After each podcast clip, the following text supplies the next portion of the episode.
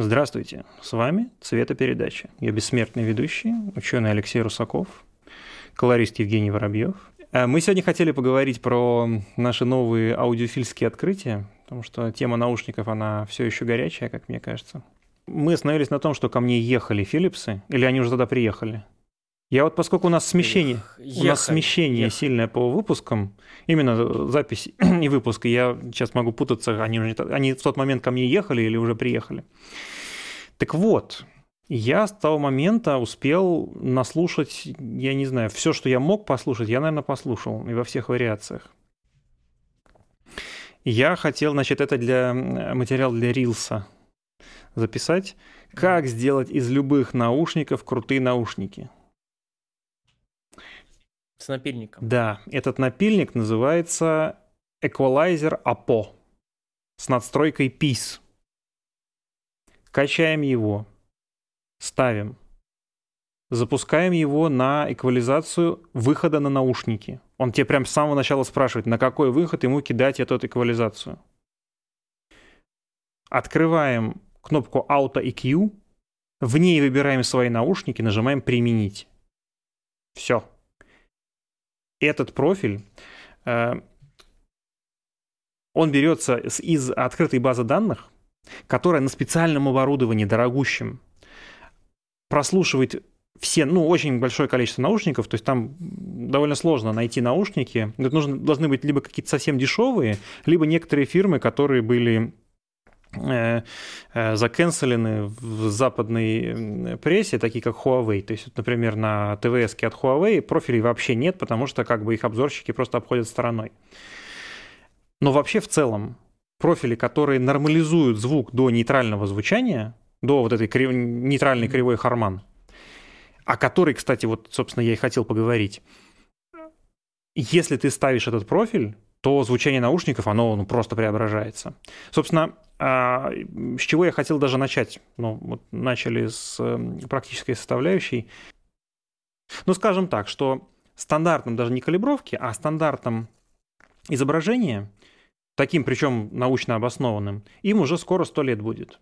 То есть, ну, сейчас им, соответственно, 93 года.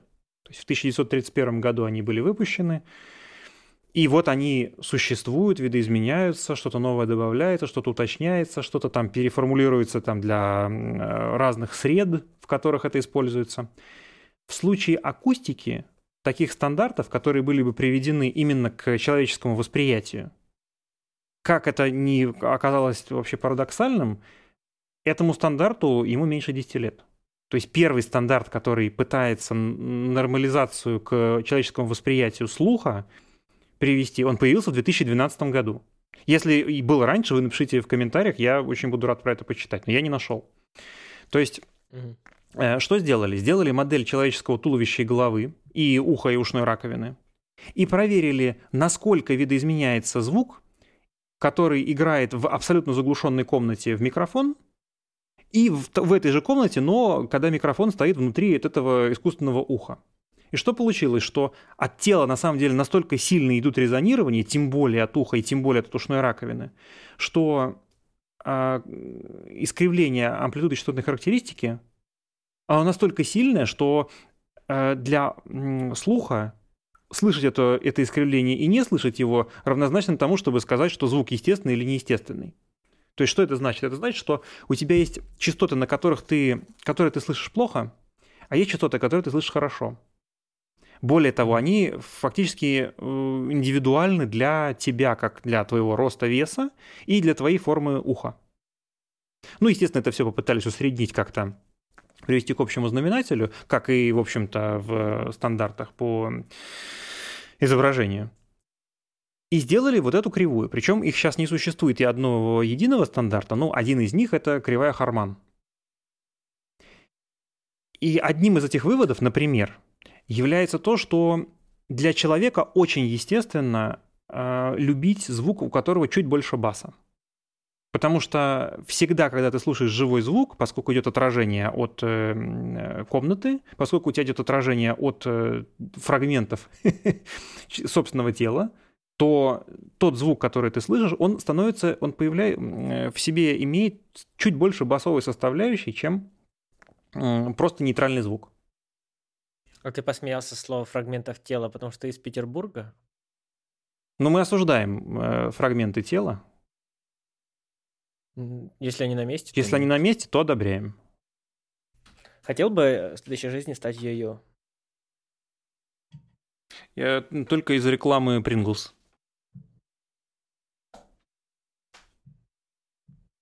А профессиональными ее? Тебе, тебя азиат, чтобы... Ну, вообще не очень. В рекламе Принглс там был крокодил Йо-Йо, которому говорили «Ладно, Йо-Йо», но это последний, и кидали ему Принглс в пасть. Прикольно. Любишь Принглс?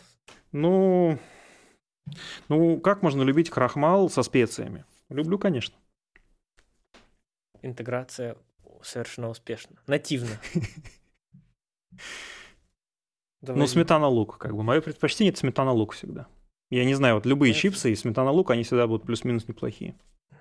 Я, я по чипсам не очень. Как-то химично слишком. Ну вот я не понимаю начосы. Я просто не понимаю. То же самое, только не картошка, а кукуруза. Ну, то есть начосы, то есть если Принглс, ой, в смысле чипсы, они как бы вкус понятен, просто он специфический, и ты в целом понимаешь, что это не очень полезно, то начосы, они еще и невкусные. То есть они вот как будто какие-то то ли прогорклые, то ли какие-то... Ну... Макай их в юшку. М? Макать в юшку их надо просто. Юшку? Это что? Да. Букву Ю берешь большую и макаешь в них а начос. Ну, блин, ну в соус. Ну, я просто не, не, не слышал это слова никогда. Берешь соус, там, гуакамоле или любой другой соус, и в них макаешь. Получается нативный мексиканский процесс. А если пальцем просто или там ложкой? Даже можно в этот, в чили, если чили жидкий, можно в чили начос. Хоп, так набираешь начосом чили чуть и в ротяг. Не знаю, мне кажется, что... Ну, то есть привыкнуть, наверное, можно. Короче, возвращ... возвращаясь к кривой Харман, это получается, что до, до существования этих всех кривых mm-hmm. удачные по звуку наушники получались наугад, то есть они такие, ну это в целом хорошо звучит, мы, наверное, так сделаем. Я понимаю, что да. Я, я рад бы ошибаться, но, по-моему, так и есть. То есть они опытным путем такие сделали наушники, ну не очень, давай сделаем вот так. И такие, попробовали Вот, и, э, во-первых, да, собственно, ты вырвал у меня мою топовую фразу, как бы я, я перезапишу ее и вставлю, как будто это я сказал.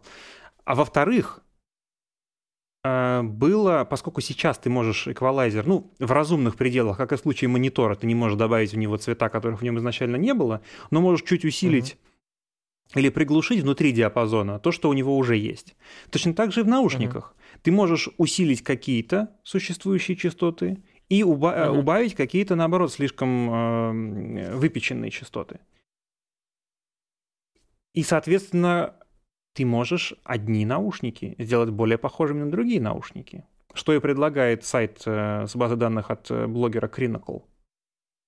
Единственное, что вот тот, э, те профили, которые у него на сайте непосредственно, они мне, то ли я неправильно их скачивал, то ли они как-то там в какой-то форме переведены, которая не сразу пригодна для использования в эквалайзере.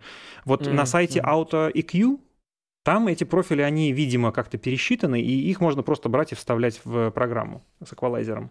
Ну, удивительно, что вот я попробовал эти профили, у меня почти во всех профилях нет э, верхней и нижней полки, а просто идет эквализация по, по 8 или 10 бандам разным. Но без полок. А вот надо, собственно, посмотреть, какой амплитудка какая у твоих наушников. Может быть, у них настолько все хорошо с низом и верхом, что их и не нужно эквализовать? Сейчас, э, ну-ка давай глянем. M50X Ratings. Так, открываем. Да, так они, собственно, и ровные есть. Сейчас, погоди. Угу. То есть их можно превращать в другие, да, уже попытаться? Наверное. То есть то, чего нельзя поменять, это их э, построение сцены поскольку закрытые наушники, они жестко ограничены своей геометрией э, чашки, и с этим уже ну, никуда не попишешь. Плюс у наушников есть очень жесткая зависимость от того, как они сидят на голове. Э, некоторые наушники сильно от этого зависят, некоторые более слабо. И то, насколько у них хорошо синхронизированы правое и левое ухо. Потому что бывает э, контроль качества не очень хороший на некоторых моделях. Особенно это иногда, естественно, касается недорогих моделей. И если есть проблемы с этим, то опять же на рейтингс это все указано отдельной графой, то там может быть чистое какое-то звучание от дорогих наушников, наверное, не получится. Но в целом mm-hmm. имитировать АЧХ, мне кажется, ну, математически, очевидно, можно. Вопрос, как это реализовать.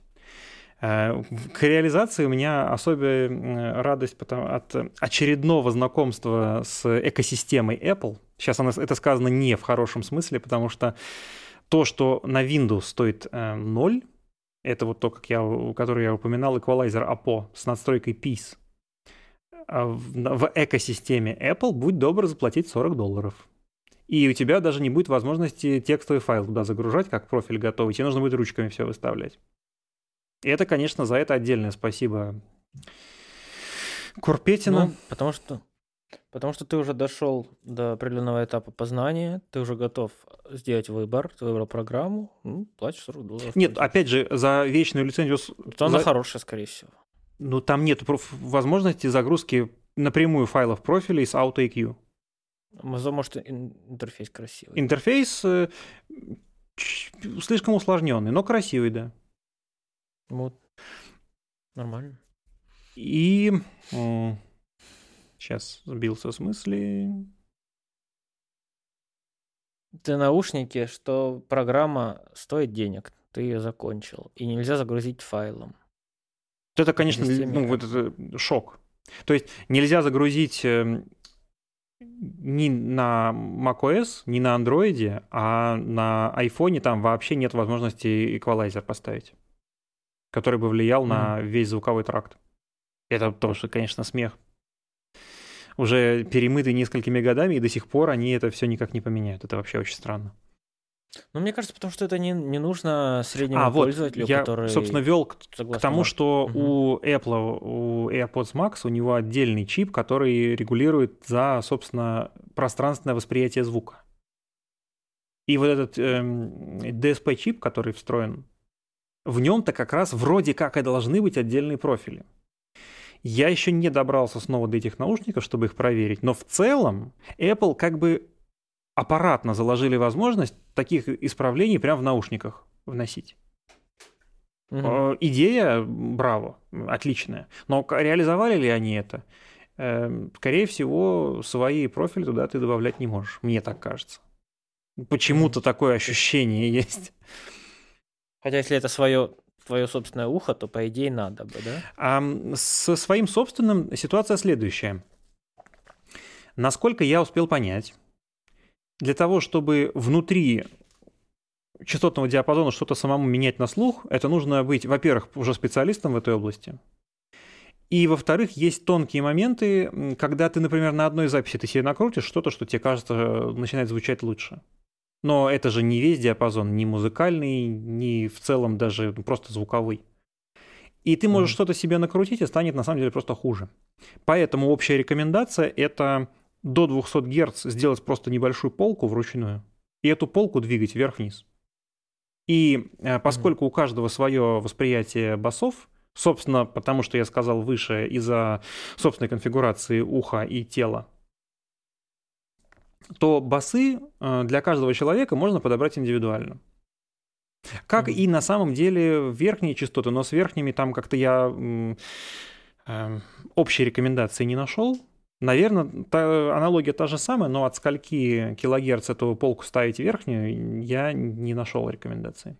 Мне кажется, всегда глобально ты начинаешь трогать э, эквалайзер, делаешь больше баца и такой, класс, стало лучше, и все.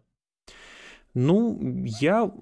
Это единственное, что я замечаю. Если я делаю больше базы, я такой, о, стало лучше. Все остальные изменения я такой, либо не замечаю, что они произошли, либо я замечаю, что, ну, совсем когда высоко или низко что-то подвинул, угу. стало плохо очень. Ну вот я сейчас уже наслушавшись э, Philipsов и разных профилей, ну, соответственно, Philipsов угу. в сравнении с моими текущими Sony, которые до этого были, и с попытками разных профилей, э, разных амбушюр, кстати, вот это тоже интересно будет обсудить.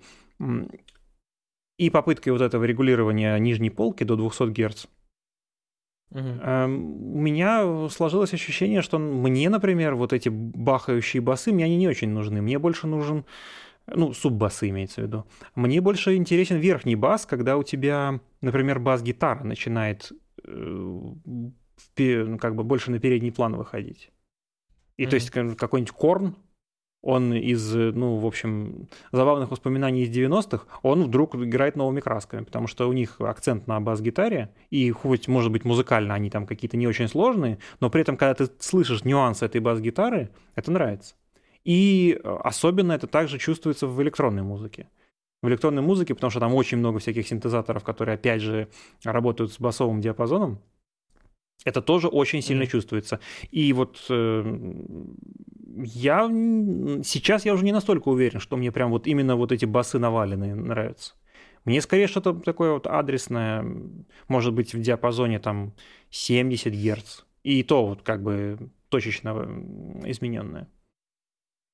Ну, я настолько не могу тщательно сказать. Я вот поперебирал эти профили, как ты мне рапортовал по ходу жизни, когда это все открывал. Mm-hmm. Ну, просто некоторые профили делают очень странно, некоторые вроде бы приятно. Но сравнить с, с профилем и без э, я как-то объективно не могу. Mm-hmm. То есть вроде лучше звучит. Ну, да, наверное, надо еще этот профиль с поправкой по, дец- по децибелам сделать вручную и сравнивать. Mm-hmm. Но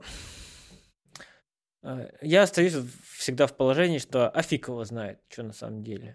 Ну, я пока что прослушивал с такой позиции. Я взял свой какой-то плейлист, и я из него надергал песен, в которых я прям сильно чувствую разницу. Во-первых, между двумя наушниками, то есть вот у меня предыдущие закрытого типа вроде не самые плохие, и теперь эти открытого типа тоже, опять же, не самые плохие. И пришел к очень грустному выводу, что некоторые песни, которые я ну, уже всю сознательную жизнь слушаю, оказывается, что они настолько плохо сведены, что вот в новых наушниках с примененным профилем эквализации ты слышишь, что у них просто дисторсия идет на каком-то из инструментов. И ты понимаешь, что ну, это явно эта ошибка была. То есть, ну, не могли mm-hmm. в сознательном состоянии не так записать плохо. Я причем сначала грешил на сами наушники. Mm-hmm. Нет. То есть другие песни, в которых, ну, не обязательно петь там треки, в которых тоже есть схожие э, инструменты, они звучат хорошо и очень чисто звучат. А тут прям вот чувствуется грязь.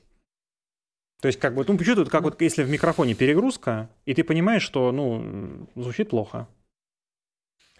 Единственное, что я, вот зачувствуется грязь, что я понял про амбушюры, если мы mm-hmm. говорим.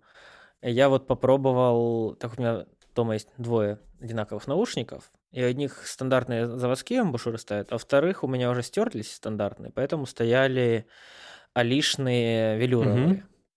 И вот я прям быстро меняю наушники с, с одной и той же музыкой.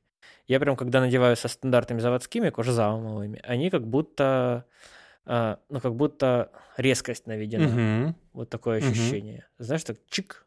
А стандартные, во-первых, велюровые или экспрессные, они пропускают больше звука и изолируют хуже. Я думаю, из-за этого оно и как-то теряется. Ну, вверх уходит. Ну, я не знаю. Ну, вот это, то, что ты описал, прям вот те же самые ощущения у меня были, когда я... И басов становится меньше тоже, потому что они-то не закрывают. Басов нужно угу. закрытие. Вот, и поэтому я вот заказал, что ты советовал Мисадика. Угу. Ну, сейчас я в них. Мне прям очень нравится. Они, ну, основное, что мне нравится, я это не могу сравнить, да, надев амбушюры, а, сняв одни, надев другие, звук полноценно, потому что я же просто не помню, что было толком. Потому что в целом это было нормально, все равно хорошие наушники. Даже те же самые наушники, не то, что прям... Что я сильнее всего заметил, это то, что просто тебе сильно удобнее ушам, потому что они толще, вот прям в толщину и мягче из-за этого. И у них отверстие больше, поэтому у тебя ухо не прижимает нигде, оно прям свободно внутри наушника, и оно не дотрагивается до второй стенки наушника, угу. ну, то есть до стенки в целом наушника. То есть просто вот комфорт физический. Да. А у меня вот, к сожалению, месодика, которые приехали для Sony, они вот, да, я прям плюсую все, что ты сказал. Ну, я их еще брал, когда год, наверное, назад. А сейчас мне приехали для Philips'ов, Напомню, что речь идет про модели с HP 9500. Э, я, то есть родные амбушюры на Philips'ах, они просто тряпочные и с поролоном, не с память, э, пеной с памятью формы.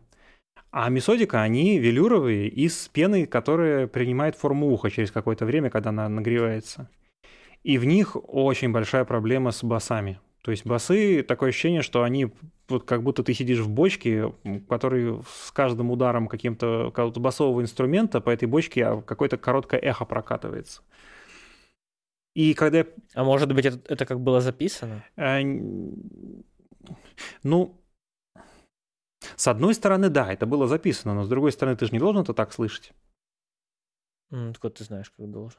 Ну, вот ты... видишь, это всегда вопрос, ты не знаешь, потому что нет прибора, которым ты можешь точно замерить. Это. Ну, здесь, мне кажется, все-таки здравый смысл должен восторжествовать, что, ну, звукорежиссер, он явно не хотел грязи. Когда ты разделение между двумя инструментами, ты теряешь. А в случае, когда ты используешь родные амбушюры, ну, в случае Филлипсов, инструменты отлично чувствуются, отличное разделение, вплоть даже до того, что ты как бы на разном расстоянии от себя, кажется, что ты их слышишь. Угу. Теперь у меня, конечно, очень большое желание все-таки с Hi-Fi Man послушать, потому что... Послушай. Потому что это, ну, ну как бы... С... В свободной стране живешь, послушай, по идее. О, как, ну, как бы одобряем, получается. Наверное, не одобряем. Знаю. Можно послушать. Послушать, да. Одобряем. Это тоже можно. Слушать можно, говорить не стоит. Вот тут да, понятно. тут не отнимешь. А то, а то отнимешь. Хай-фай менов расстроят. Да. А то могут отнять. Тебе не любители э, AirPods Max все-таки. Ну вот в AirPods Max мне очень хочется все-таки эти DSP профили потрогать.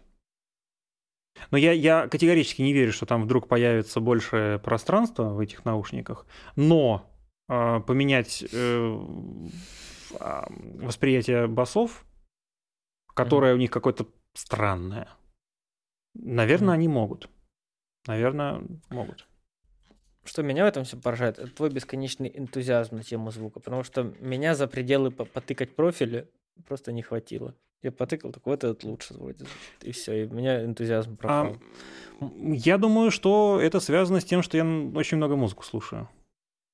То есть mm. я, вот сколько я себя помню, когда у меня плеер появился. У меня плеер появился в 2001 году, у меня первый плеер появился. И с того момента я, ну, музыку, я постоянно ее ищу, постоянно ее какую-то старую, я понимаю, что у меня она, это не мое, а новое это мое и у меня какая-то постоянная ротация, и разные жанры прибавляются. И то есть для меня это крупная часть моей рекреационной активности в целом. Наверное, поэтому. А как, а как вот ты находишь время слушать музыку? Ты прям садишься и думаешь, сейчас я буду слушать музыку. Садишься аккуратно за стол, слушаешь или как? Э, ну, или до недавнего времени, пока у меня не появились Philips с профилем, я их слушал в ТВС, когда ты куда-то едешь или там готовишь, или, или там что-то по дому делаешь. Угу. Ну, или когда ты не за компьютером, но работаешь, когда ты не у себя за компьютером, но работаешь где-то. После того, как у меня появились а, открытые наушники Philips, я слушать музыку в ТВ с наушниках не могу. Потому что кажется, что музыку просто кто-то зажал в кулак, и ты ее через дырочку оставшуюся слушаешь. Эм, я очень надеюсь, что у меня пройдет это ощущение. Я поймался на том, что я жду момента, когда я наконец сяду за компьютер и послушаю музыку в наушниках.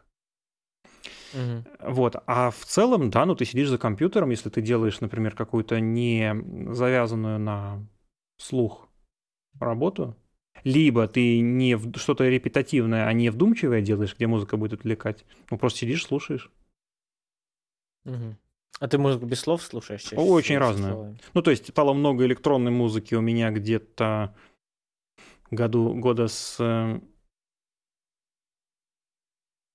ну, 9, с 8, с 9 у меня стало добавляться, ну, уже чуть ли не 50 на 50 электронный.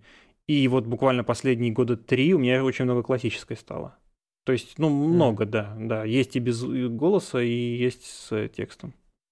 Я подзаметил, что если музыка вообще без слов, то мне быстро надоедает. Я такой, а.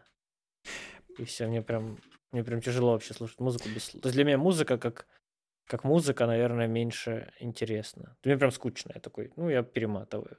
Такой, а, ага, три раза перемотал, одно и то же вроде. Ну, тут, понимаешь, настолько все индивидуально, конечно, тут общего рецепта нет. У меня, например, десятки лет назад было, когда я впервые послушал помню, с Рамштайн у меня очень любовь была очень не сразу.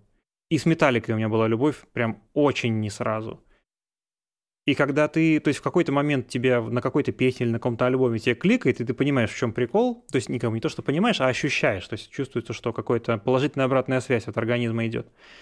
А в какой-то момент, а, вот это в этом году случилось, ты слушаешь музыку, тоже тяжелую, потом возвращаешься к металлике и понимаешь, что в металлике ты как бы ничего интересного относительно того, что ты уже новое открыл.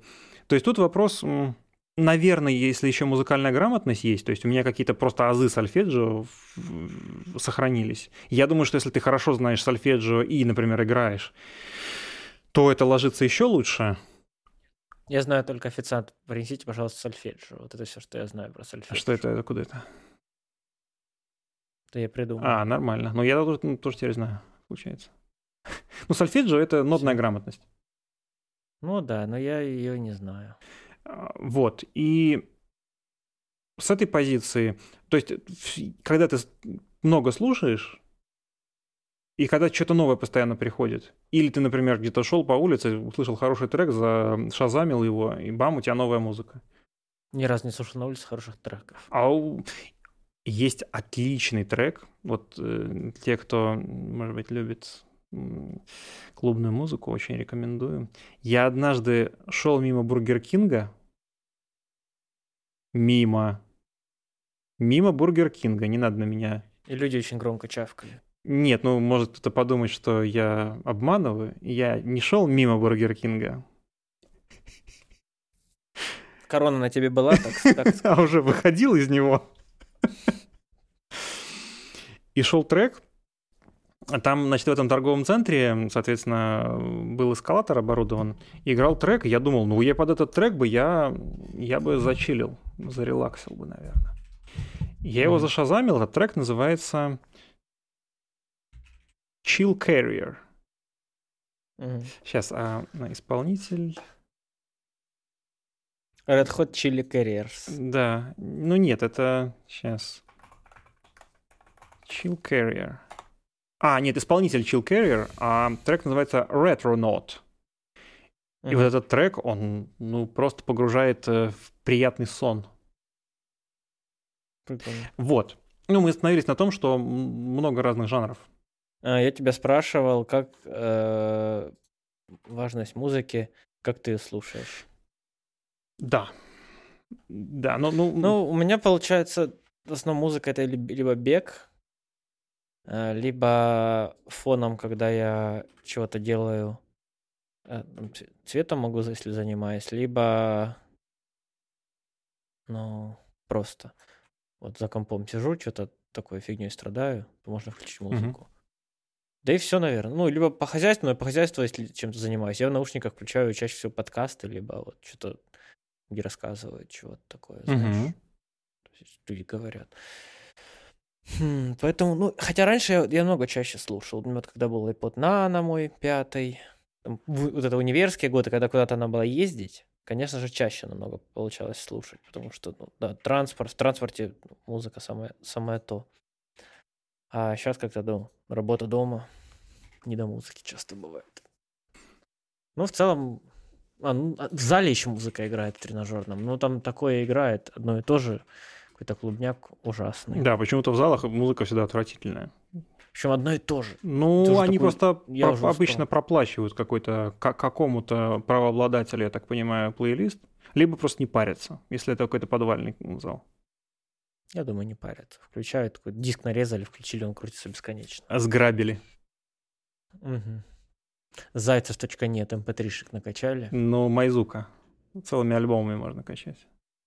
Мне кажется... Get Albums и нашим слушателям. Вот я сейчас включил ре- этот э, Note трек, и вот Все в этих понятно. наушниках сначала у тебя разливается бас, причем он разливается не симметрично, а так, знаешь, от середины к краям.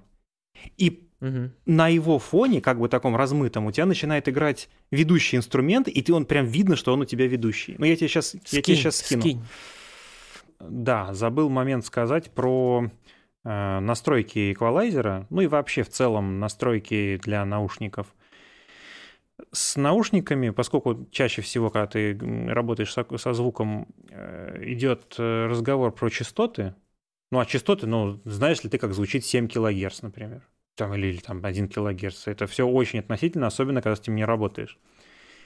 И вот у меня потихоньку начинают какие-то, ну, безусловно, наверное, исключительно мои, но мне кажется, что и в целом как бы интерпретируемые для общего восприятия аналогии появляться.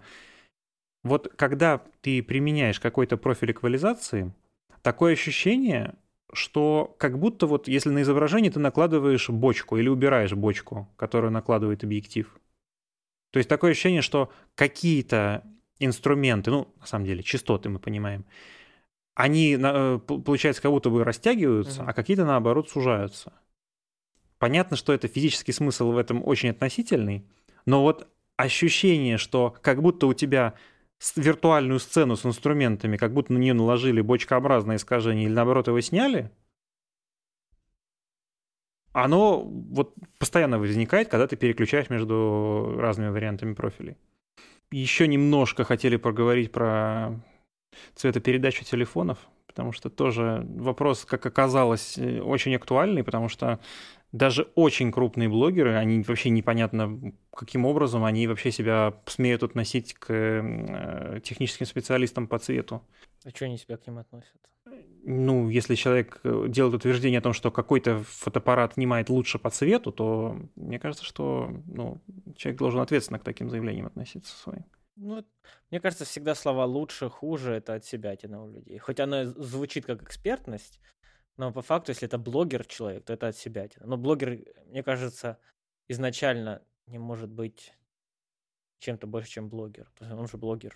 Как, как журналист не может быть чем-то больше, чем подстилка под того, кто ему платит, так вот блогер не может быть. Ай-яй-яй, осуждаем. Блогер есть блогер. Осуждаем. Если наши подписчики являются журналистами, то вот они как раз являются независимыми, я так считаю. Твердо в этом убежден. Может быть. Короче, вот. И я не думаю, что он прям это эксперт. Просто чувак попробовал, вот говорю, я так попробовал, так получилось. Ну, это мне, мне как, знаешь, как типа кажется, репортаж с места событий всегда, я так воспринимаю а не как что-то прям чувак. Да, эксперт. но в том случае, ну мы сейчас э, подробнее об этом поговорим, там прям вот, ну у меня вот со мной они переступили черту моего, моей толерантности в этом случае. Буквально перед Новым годом вышел огромный материал, то есть по объему материал реально огромный. Вышел материал по сравнению, mm. подчеркивается, топовых камерафонов, объективизированный тест – в котором могли принять участие зрители. На канале MKBHD довольно большой техноканал, ну, такой как бы не самый углубленный, но тем не менее, канал, который претендует на какую-то интересную подачу. Они взяли несколько типовых сценариев, то есть э, портрет на улице, портрет в помещении, э, портрет там еще какой-то. Э, взяли, сняли с одного ракурса, с несколько разных телефонов, как бы казалось бы из одной э, лиги по качеству фотографий, и устроили слепое тестирование. То есть сделали сайт, на котором тебе дается две фотографии в каком-то случайном порядке, ты их сравниваешь субъективно и выбираешь, какая тебе больше нравится. Казалось бы, ну какой может быть подвох, как бы, что еще можно лучше сделать для теста реального конечного пользователя. Э, и Э, там еще, значит, э, тонкость в том, что тебе этот тест никогда не заканчивается. То есть тебе продолжают показывать дальше и дальше и дальше и дальше фотографии. Эм, как выясняется, на самом деле одни и те же, но для того, чтобы статистически проверить, э, то, ну, одно и то же ты показываешь или нет. Угу. Нет ли у тебя предвзятости какой-то? Ну, типа да. И на самом деле я не уверен, что это хорошо работает, потому что я несколько раз это проходил, и несколько раз с разным количеством повторений проверял, и результат разный получается. Я вот сейчас как раз открыл, прохожу. Боже, какие уродские фотки бывают. А тот, который он на стуле сидит, на кресле? Да. Вот, я, собственно, тоже его же проходил. Угу. И все бы ничего, но вопросы начинаются с, в момент, когда выясняется, как они проходили, проводили эти тесты. А проводили эти тесты они очень просто. Они взяли в полном автомате, все стали снимать. То есть они не то, что, не, не, не то, что э, какие-то там ручные настройки проверяли, потому что когда ты проверяешь камеру, ты, ты на самом деле э, практически всегда обязан стандартизировать установки. То есть даже если ты, например, сделаешь одну и ту же фотку, и у тебя экспозиция чуть-чуть будет разная в двух камер, это приведет к тому, что у тебя будут фактически несравнимые результаты. То есть э, один фотоаппарат, один телефон может задрать ISO, другой телефон может задрать экспозицию, выдержку.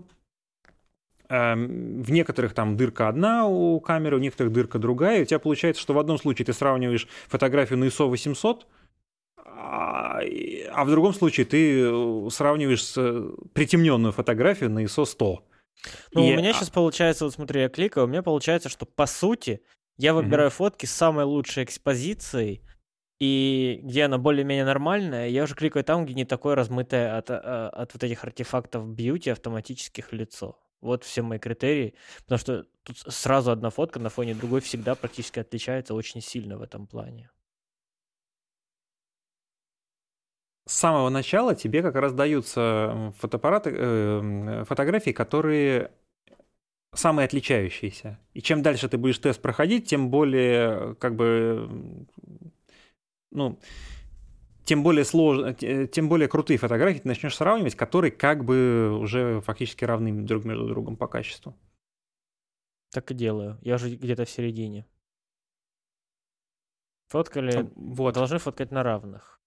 А почему? Ну, фоткать на равных, что это значит? И даже хотя бы если э, речь идет о съемке в автоматическом режиме, должна быть одинаковая экспозиция. Потому что если просто дать на откуп э, автоматики, то у тебя в любом случае будет статистический разброс в случае того выбора точки, по которой он экспонируется и в которой он выбирает фокус. То есть тебе нужно либо показать серию и доказать, что в этой серии он точно возьмет, например, ближайшего человека к кадру, э, к камере, и обязательно проэкспонируется, предположим, по хорошо освещенной стороне лица. И показать серию, да, вот этот фотоаппарат, он, э, этот э, телефон, он действительно выполняет одну и ту же экспозицию. Либо сказать, что он вообще all over the place и, значит, не выполняет. Типа, плохая экспозиция. Э, либо тебе нужно тапнуть пальчиком, и, собственно, как все всегда и снимают. Ну, я не знаю, Нет. в всяком случае. Ты можешь, ну, я тебе говорил, спроси 10 своих родственников, знакомых, тапают ли они пальчиком в экран, когда фоткают. Ты удивишься, что это делает ну, очень значит, надо им всем объяснить, людей. что нужно тапнуть. Ну, ну никто же мне концов. объяснил, значит, в реальной жизни люди так не делают. В реальной ну, жизни, они, знаешь, люди, в реальной жизни люди открыли покупают. приложение камеры, нажимают просто опыт нажать. Все. А еще иногда нажимают на эту верхнюю кнопку, которая громкость. Знаешь, фотографируют да. громкость. И Знаешь, что такие, такие фотки есть. Там женщина такая немолодая стоит, смотрит глазом в объектив и нажимает на, на, этот, на кнопку спуска затвора.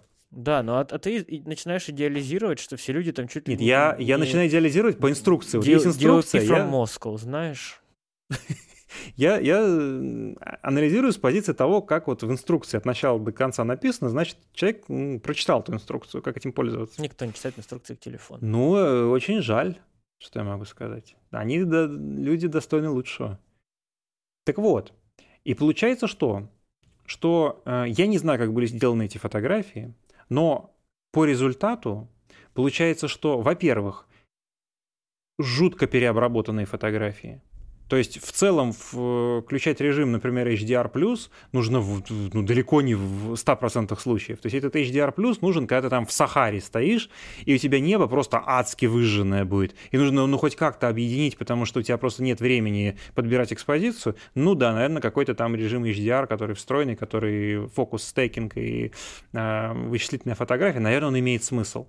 Но когда у тебя э, кадр абсолютно нормальный, который нормально проэкспонируется с огромным уже существующим диапазоном, э, который позволяет снимать сенсоры современные, не нужно этот режим включать, это, ну, он, он убивает, он и, и текстуру убивает, он этот перешарп зачем-то ненужный добавляет. Зачем его включает? Абсолютно это не нужно. Потому что эти режимы по умолчанию включены в приложениях камеры, и люди фоткают их, используя. Более того, многим людям этот режим очень нравится, и для них, когда это с этим режимом сфоткано, им кажется, что фотка лучше. То есть это а... с точки зрения маркетинга работающая тема.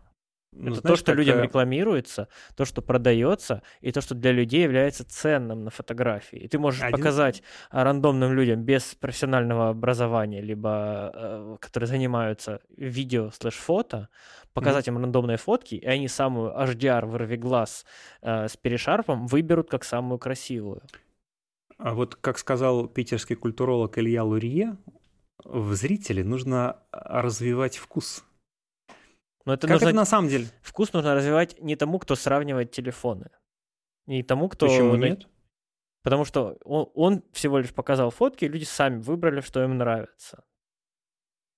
Ну, тогда можно было какой-то пранк еще туда зашить, чтобы люди выбрали дерьмо, и потом такие, такой, типа, а, вы выбрали дерьмо, лохи. Все можно. Как это, как это должно было быть сделано? Ну, как минимум, сформировано в тесте. Никакого HDR+, то есть вот просто равная фотография. Пусть даже авторежим. Я даже не настолько как бы брюзга, пусть авторежим.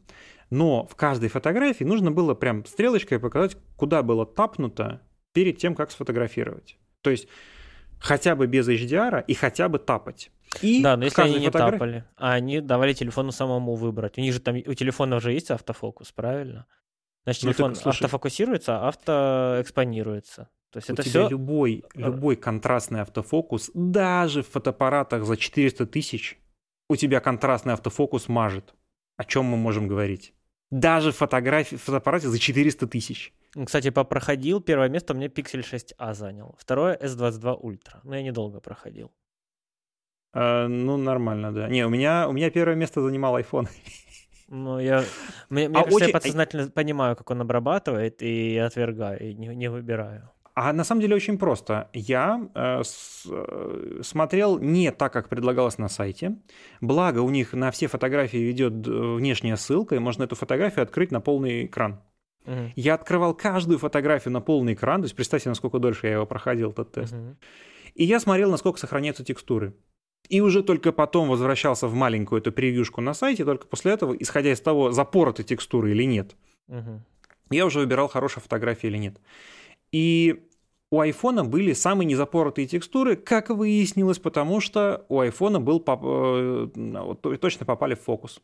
Вот, собственно, и все. Угу. И там эм, не было переобработки жуткой.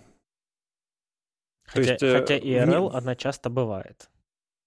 Э, да, то есть еще раз, то есть, э, проблема вот этих автоматических режимов в том, что там нету консистенции, нету постоянства обработки.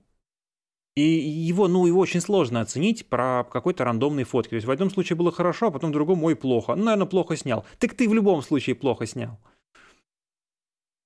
Э, и больше всего меня, конечно, удивило, ну, то есть не то, что огорчило, как бы, если бы мне заплатили, она бы меня, естественно, картинно огорчила притворно самый современный на сегодняшний день сенсор, IMX 939, который был в сравнении эм, в виде Xiaomi 12, Mi 12s Ultra, там фотография ну, просто какая-то ублюдская. Потому что у людей на телефон Xiaomi получаются такие фотографии в реальной жизни. Ну, потому Посмотри, что... Э, прямо... Нет, подожди, подожди. Вот та фотография, которую они в тесте добавили, там фокус вообще на задней стенке. О чем мы говорим? Я там понимаю. фокус, там фокус даже не на заднем э, персонаже. Но если ты берешь разные... Ну это брак был, Подожди. это был очевидный брак. Но если ты честно берешь разные устройства, поднимаешь их, нажимаешь кнопку да. «Снять» одним и тем же действием, просто берешь и повторяешь это действие. Если устройство хуже справилось, в чем к тебе вопросы? Если у тебя методология а... ко всем устройствам одна и та же применена, то что они там не справляются... Все очень правильно, но это, но это нужно доказать на выборке. Это нужно доказать, что у тебя, например, 20 фотографий, и все были плохие. Но, а может, вот это, значит, может типа... они делали несколько, может, они не делали одну. А, ну, так, э, и ну, выбирали а можно, а, Ага, а можно выбирать самую худшую для того, чтобы показать хороший фотоаппарат, э, хороший смартфон в плохом свете, а iPhone в хорошем. Ну, ну точно, это можно теории заговора гадать. Но iPhone там не, не выиграл. Угодно. iPhone никто не пытался там показать в хорошем свете. iPhone там не выиграл, по-моему, даже не в тройке. В том-то и прикол. Там в тройке те, кого все люди объективно считают, что они хорошо фоткают. Там в топе пиксели, по-моему, Samsung, по-моему, Huawei. Которые все всегда объективно говорят, да, они самые нормальные фотки делают.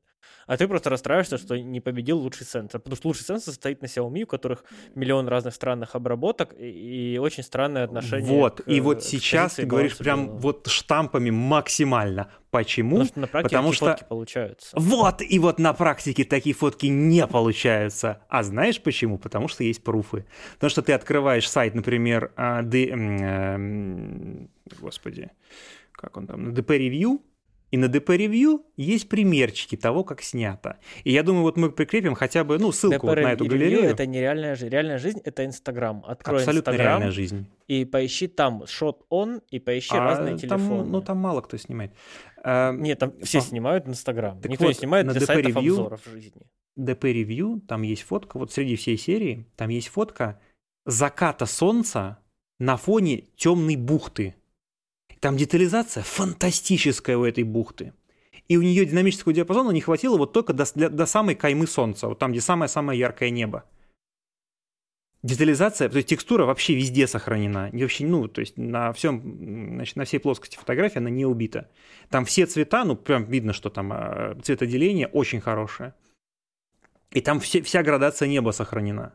То есть, если такой сложный э, сценарий был легко схвачен камерой, то какого черта вот здесь такое дерьмо показывают? А здесь это просто, знаешь, Потому у меня OnePlus четырехлетней давности снимает лучше. Потому что у большинства камер есть улучшайки, тем более у камер Xiaomi. И по умолчанию они Почему тем более? Они сейчас везде включать. одинаковые. Например, в камерах Xiaomi по умолчанию включено, что у тебя в углу пишется shot on, там Redmi или shot on и так далее. Просто ну, текст ну, что, фотку Ну вот у тебя, у тебя испорчено ощущение дерьмовыми фотоаппаратами в, кам... фотоаппарат... в э, смартфонах Redmi. Смартфон Redmi там вообще надо заклеить камеру, потому что она, ну, она не показательная. Я тебе говорю... Я тебе говорю, вот у меня OnePlus, у которого AMX 786, э, по-моему, нет, по-моему, 786 у него э, сенсор, древнейший уже. Сейчас, подожди, чтобы не соврать. Да просто сенсор, мой, мой упор в том, что сенсор в конечном итоге не имеет значения. Люди mm. не фоткают так, чтобы максимально использовать возможности сенсора. Люди фоткают так, чтобы э, за них половину работы сделала автоматика. Так она и сделает. Ну, в том-то и дело, что она и сделает. Вот она и делает просто... часто фигню, потому что у людей изначально люди снимают дома, в темноте, непонятно что. Ну, здесь явно не а, разговор о съемке дома в темноте было вот на, в этом тесте. Там были, в общем-то, тепличные условия достаточно. Там было затянутое тучами небо, там было в целом освещенное помещение, и там было в целом, ну, ну в общем, простые объекты для съемки. И они были начисто запороты. Ну просто, если они все делали одинаково, да. и э, настолько плохо получаются фотки у этого телефона, да, вот если, если они тапали, допустим. Но это брак был. Это неплохо получается, это очевидный брак на фотографии. То есть это не то... А то если телефон часто э... бракует? Если у тебя в жизни так будет получаться? Так это нужно показать, что он часто бракует, а не вывести какую-то рандомную фотографию из брака.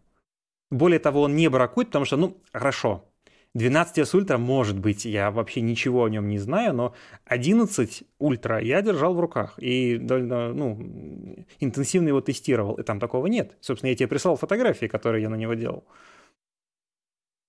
Там фотографии прекрасные. Просто я, я знаю, И это что... предыдущего поколения аппарат, у которого как бы предыдущее поколение сенсора, там Samsung GN2 стоит. Также э, пользуюсь много-много лет пикселем, и угу. когда я вижу, что в этих тестах побеждает пиксель, я его фотки часто узнаю, потому что я, Там. я вижу, что он всегда почти делает максимально натуральную картинку, и, иногда с уклоном в холод. Так он просто делает. Никакой дополнительной сатурации, ничего не наваливает. И э, это сценарий, который у тебя будет повторяться из раза в раз на этом телефоне. Ты будешь открывать камеру, просто нажимать на кнопку, у тебя будет так получаться. Все. Этот тест так и делает. То есть в а. плане моего телефона, который у меня есть, э, и, и то, что я вижу в его тесте, все правда. Действительно, мой Окей. телефон так примерно будет... Ну, не мой конкретно, там уже Хорошо. более новый, но он так будет фоткать, правда, на самом деле в жизни. Но с айфоном и с 12s Ultra 100% это не так, как будет в жизни они сделаны. С пикселем, предположим, как бы не спорю, я с ними довольно мало общался. Вру, у меня 500, 586, то есть это еще более старое поколение сенсора и на него получаются фотографии лучше, чем вот они дерьмо вот это вот в тесте выложили. Сенсора, который, извините меня, оно уже практически дюймовый сенсор. Ну, там меньше, как бы, тоже э, рекламная кампания. Но это просто несерьезно. Это просто несерьезно. То есть это, ну, очевидно, либо они, поскольку они идиоты и не умеют пользоваться фотоаппаратом в камерах, которые не iPhone и не Pixel, либо они умышленно засрали просто аппарат. Хм. Э, плюс э, у более дешевых аппаратов, которые у них там есть, э, есть фотографии с, ну, прям очевидной переобработкой, там, где небо выведено в синий, да, да, да. а помещение... Да, то есть... А, а ну, очевидно, что... теплое, да. То есть в тех случаях это, ну, очевидно, что автоматический режим, ну, или не автоматический, HDR+, очевидно, что его не нужно использовать, потому что он просто портит фотографию. То есть, ну, ну, то есть это, это не придирка там к текстуре какой-то убитой или там к фокусу или еще к чему-то. Это просто испорченная фотография. То есть ты без этого режима сними, это будет сто процентов лучше. Ты удивишься, опять Зачем? же, как многие люди скажут, что эта фотография лучше, потому что она красочнее для них просто. Ну, э, это... То есть эм... кажд, каждая из этих камер с каждым вот этим вот авто... А, то есть представь, у тебя есть телефон, в него авторежимом добавляют то, что он делает небо суперсиним, комнату супернасыщенной и так далее. Этот же mm-hmm. режим кто-то разработал, кто-то протестировал и поставил в софт телефона. И такой, вот, пользуйтесь, класс. Ой, вот если бы меня не сковывали сейчас очень серьезные NDA с очень серьезной компанией, сказал бы я, кто это разрабатывает и как потом они от этого пытаются избавиться на реальных съемках. Ладно, ну я да, может быть, до лучших времен. Ну вот я, по крайней мере, говорю о вот этих всех улучшайках кожи, да, там э, и так далее, которые автоматически просто ушатывают в ноль всю детализацию, делают фотку ненатуральной. Ну, нам не нравится, но кому-то же нравится, для кого-то это сделано. Потому что зачем ну, бы они тратили на это время и деньги, если, если бы это не давало им деньги? Оно и не дает, на самом деле. Оно, во-первых, не дает, а во-вторых, э, это вот этот разговор в пользу э, оглупленного пользователя, он очень обесценивает в целом э, как бы развитие технологии. То есть, ну а какой смысл? Ты дай пользователю технологию, там, я не знаю, начала нулевых, и он точно так же будет плохо снимать. Ну, это странный аргумент, Нет, я потому не говорил, что, что мы же хотим будет плохо снимать. Я тебе говорю о том, что то, как сейчас в телефонах работает обработка и то, что вообще делают телефоны, это то, что пользуется спросом, потому что это позволяет людям не запариваясь, делать быстрые репортажные так фотки оно достаточно и для спросом. них визуального качества оно пользуется спросом не потому, что пользователь так делает, а потом MKBHD снимает про это видео. Потому что пользователь смотрит тупого MKBHD, который запарывает тесты и говорит, я снимаю вот так. И они такие, ой, ну я тоже буду снимать вот так. Тут э, причинно-следственная связь в обратную сторону действует. Если MKBHD скажет, что выключите, первым делом вот открываете, выключаете, а потом тапаете. Все. Ничего больше не надо, и у тебя будет нормальная фотография. И, ну, то есть, этот фарс весь с айфоном. Но, но зачем это? Зачем? Ну вот, в общем, э, собственно, к чему я все это вел? Я потратил два часа, по-моему, или два с половиной часа. То есть я каждый раз фотографии эти открывал на, экране, каждый раз я их подробно просматривал, и в большинстве из них была убита э, текстура. То есть там просто, в принципе, ей нет. То есть ты вот чуть-чуть, если тебе нужно кропнуть где-то, то ты все, ты перешарпленные края, угу видишь либо какую-то сатурацию совершенно безумную, либо вообще целыми областями э, алгоритм пытается затянуть изображение либо небо в синее, либо помещение в какое-то теплое, либо в коже он пытается что-то сделать.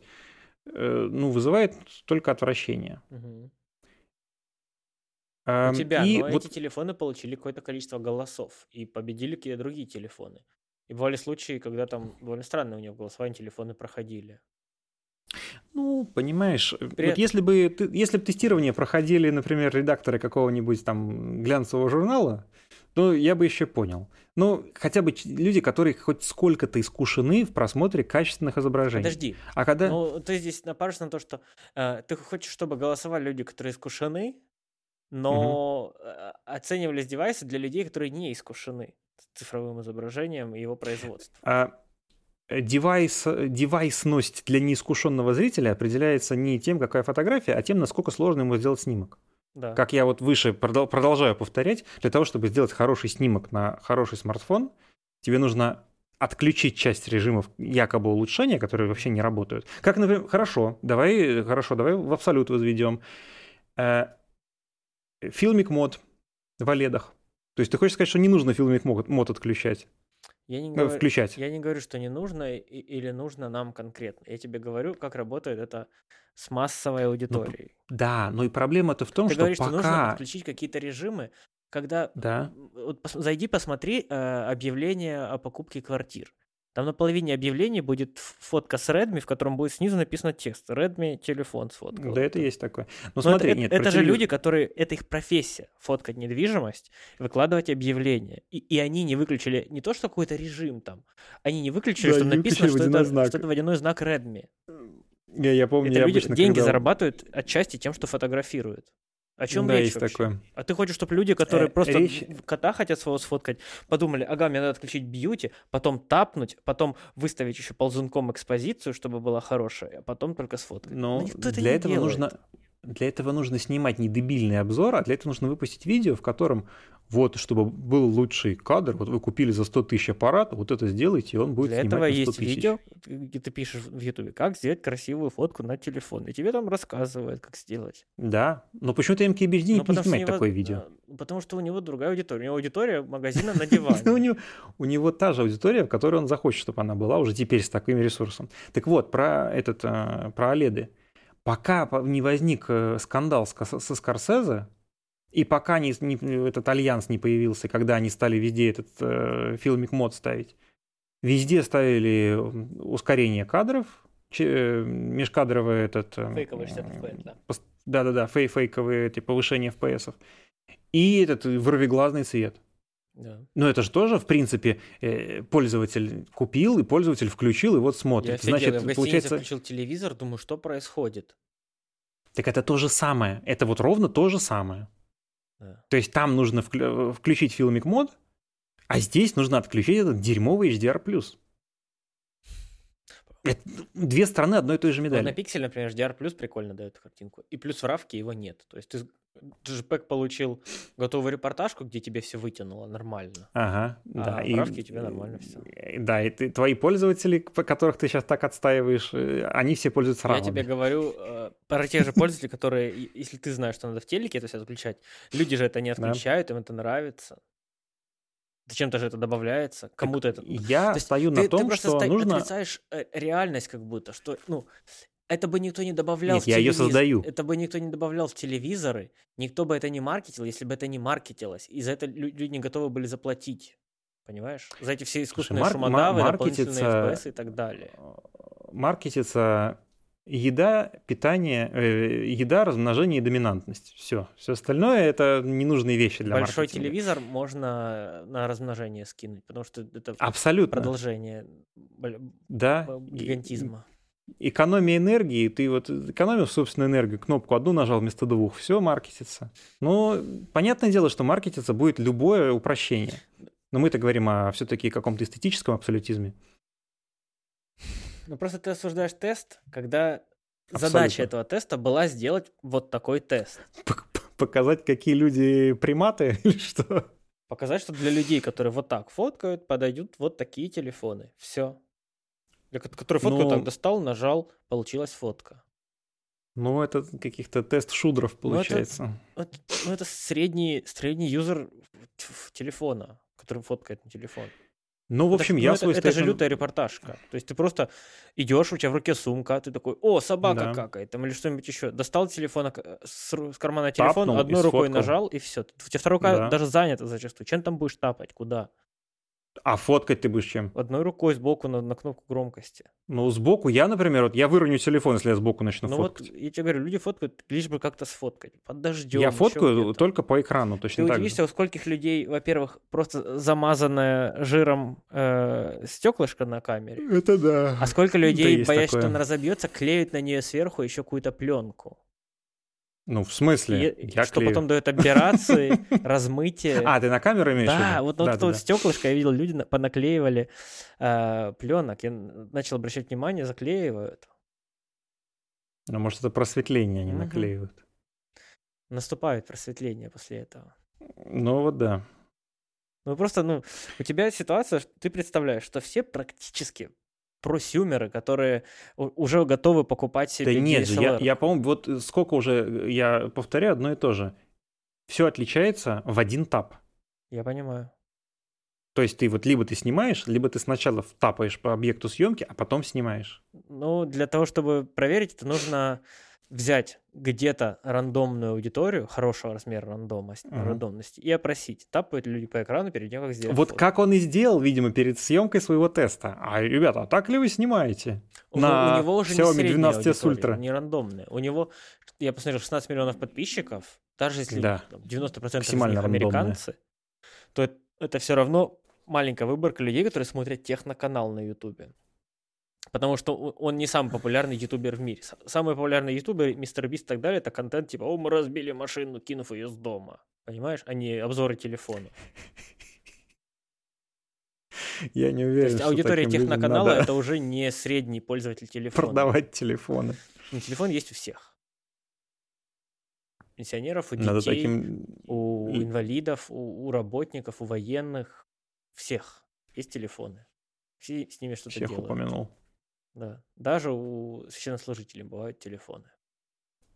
Все Вот, кстати, странно. Я думал, что они по-другому общаются. Ну, это между собой. А с обычными людьми по телефону. Да. Вот, короче, тест хороший.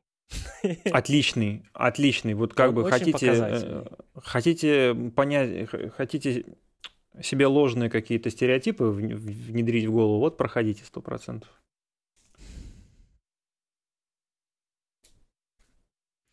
Так, Безусловно, им говоря, по уму надо было бы, да, все это собрать, как они, что они нажимали, какие режимы включены, выключены, по итогу это опубликовать. Конечно, но ты на это под- подходишь с э, точки зрения научной, а он подходит с точки зрения популярного видоса с кучей просмотров. Ему обучать людей фоткать, ну, зачем? Ему самому нау- научиться репортажку снимать, когда они... Как ну только вот, они из э, студии выходят, Кстати говоря, всё- да. Кстати говоря, он, начинает. у него команда на самом деле тоже очень под вопросом компетентности. Ну, это YouTube контент, такая там компетентность. Тебе просто надо сделать видео, которое много людей посмотрит. Все, это единственная задача. Нет задачи сделать ху- художественный шедевр. Просто э, из-за наших каких-то комплексов зависти и проблем нам хочется, чтобы э, люди делали, наверное, какой-то шедевр, потому что у них есть возможности и, и- и так далее. Но людям это не интересно. Я, кстати, думал об этом. Мне кажется, не потому, что у нас комплексы. Ну, может, конечно, у кого-то из нас есть комплекс. У меня, например, нету. У меня есть комплекс А, ПВО, возможно. Ты не знаешь, как- какой комплекс. Осуждаю, запрещено. Чего ты осуждаешь? Это защита, оборона, А, безопасность. а личная... а, нет, собственно, личная собственность такого э, габаритного оружия, ну, я не знаю, как оно Рогатка. классификации правильно называется.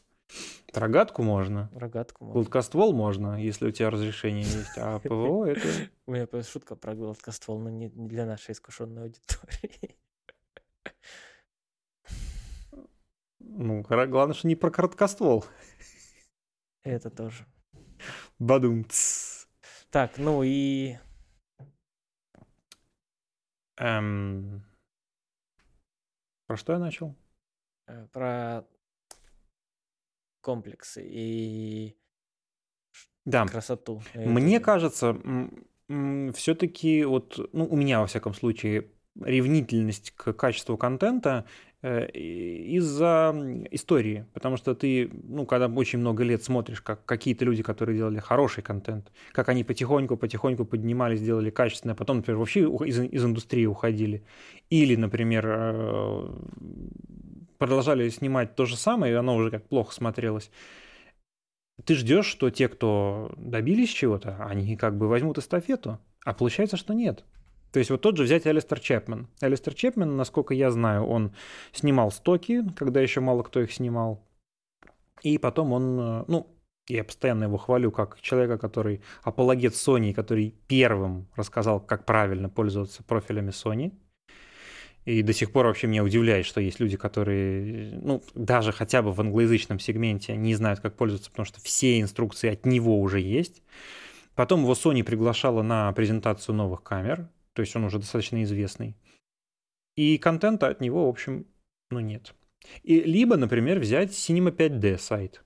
Изначально у них был такой абсолютно дешевый блогерский контент, и сейчас они переросли в едва ли не самую серьезную э, контору по тестированию камер. Ну, то есть, во всяком случае, э, претензий к их тестам у меня меньше относительно всех других э, сайтов. Хотя тоже там у них бывают моменты, но тем не менее. Как бы хотя бы для какого-то беглого сравнения их сайт лучший, который вообще есть. И вот когда люди, которые как бы себя техноблогерами позиционируют, а на самом деле они не техноблогеры, они развлекательные блогеры, но просто у них игрушки, соответственно, технические в руках в кадре.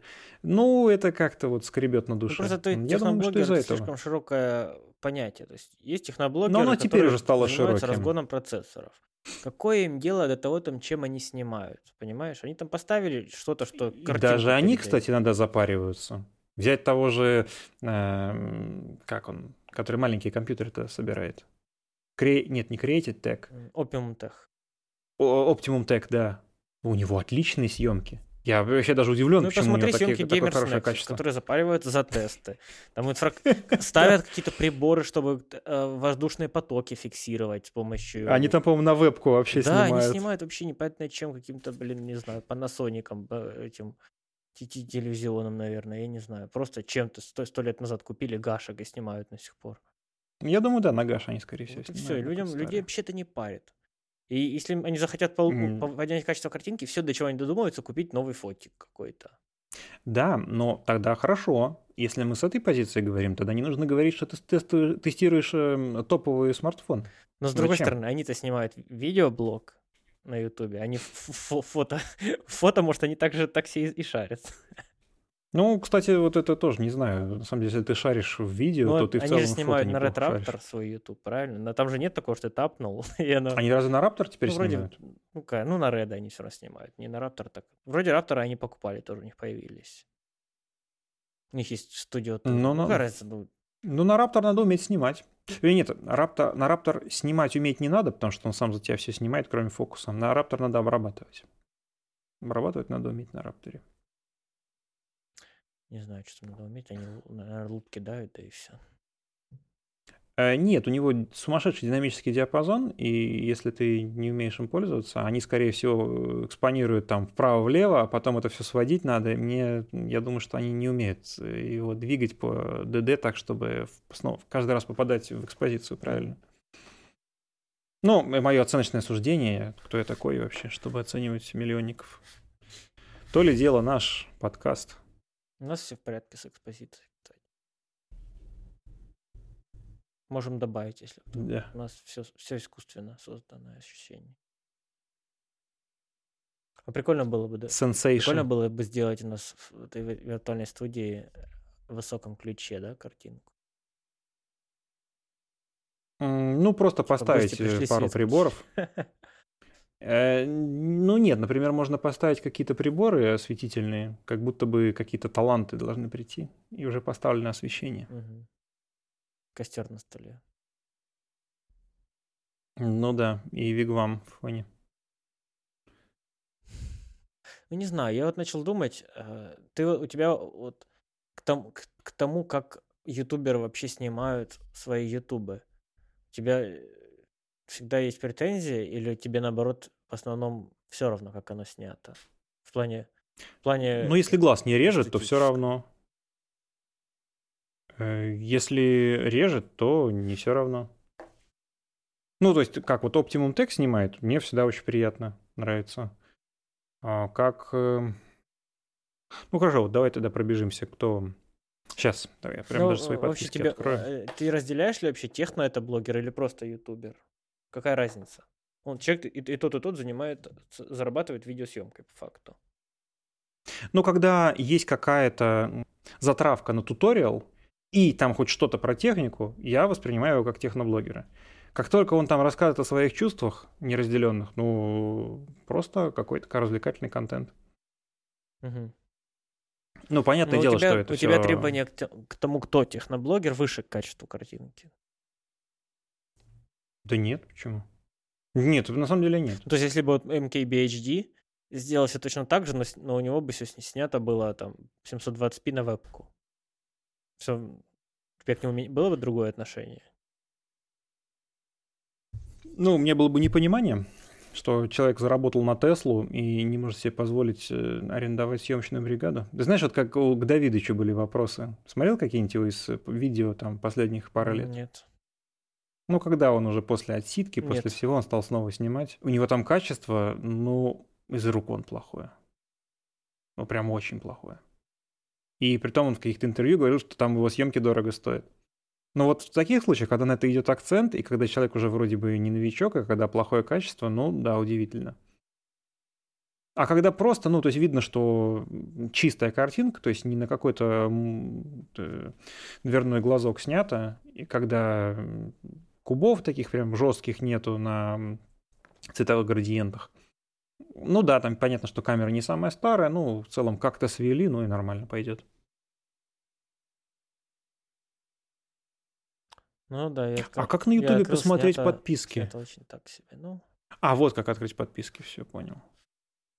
Я вот представляешь, когда ты все время пользуешься на мобильной версии, то очень сложно на, в браузере понять, я как практически всё ничем не работает. пользуюсь мобильной версией, поэтому мне, мне- мне- Да сложно. ладно, Ну да. как-то.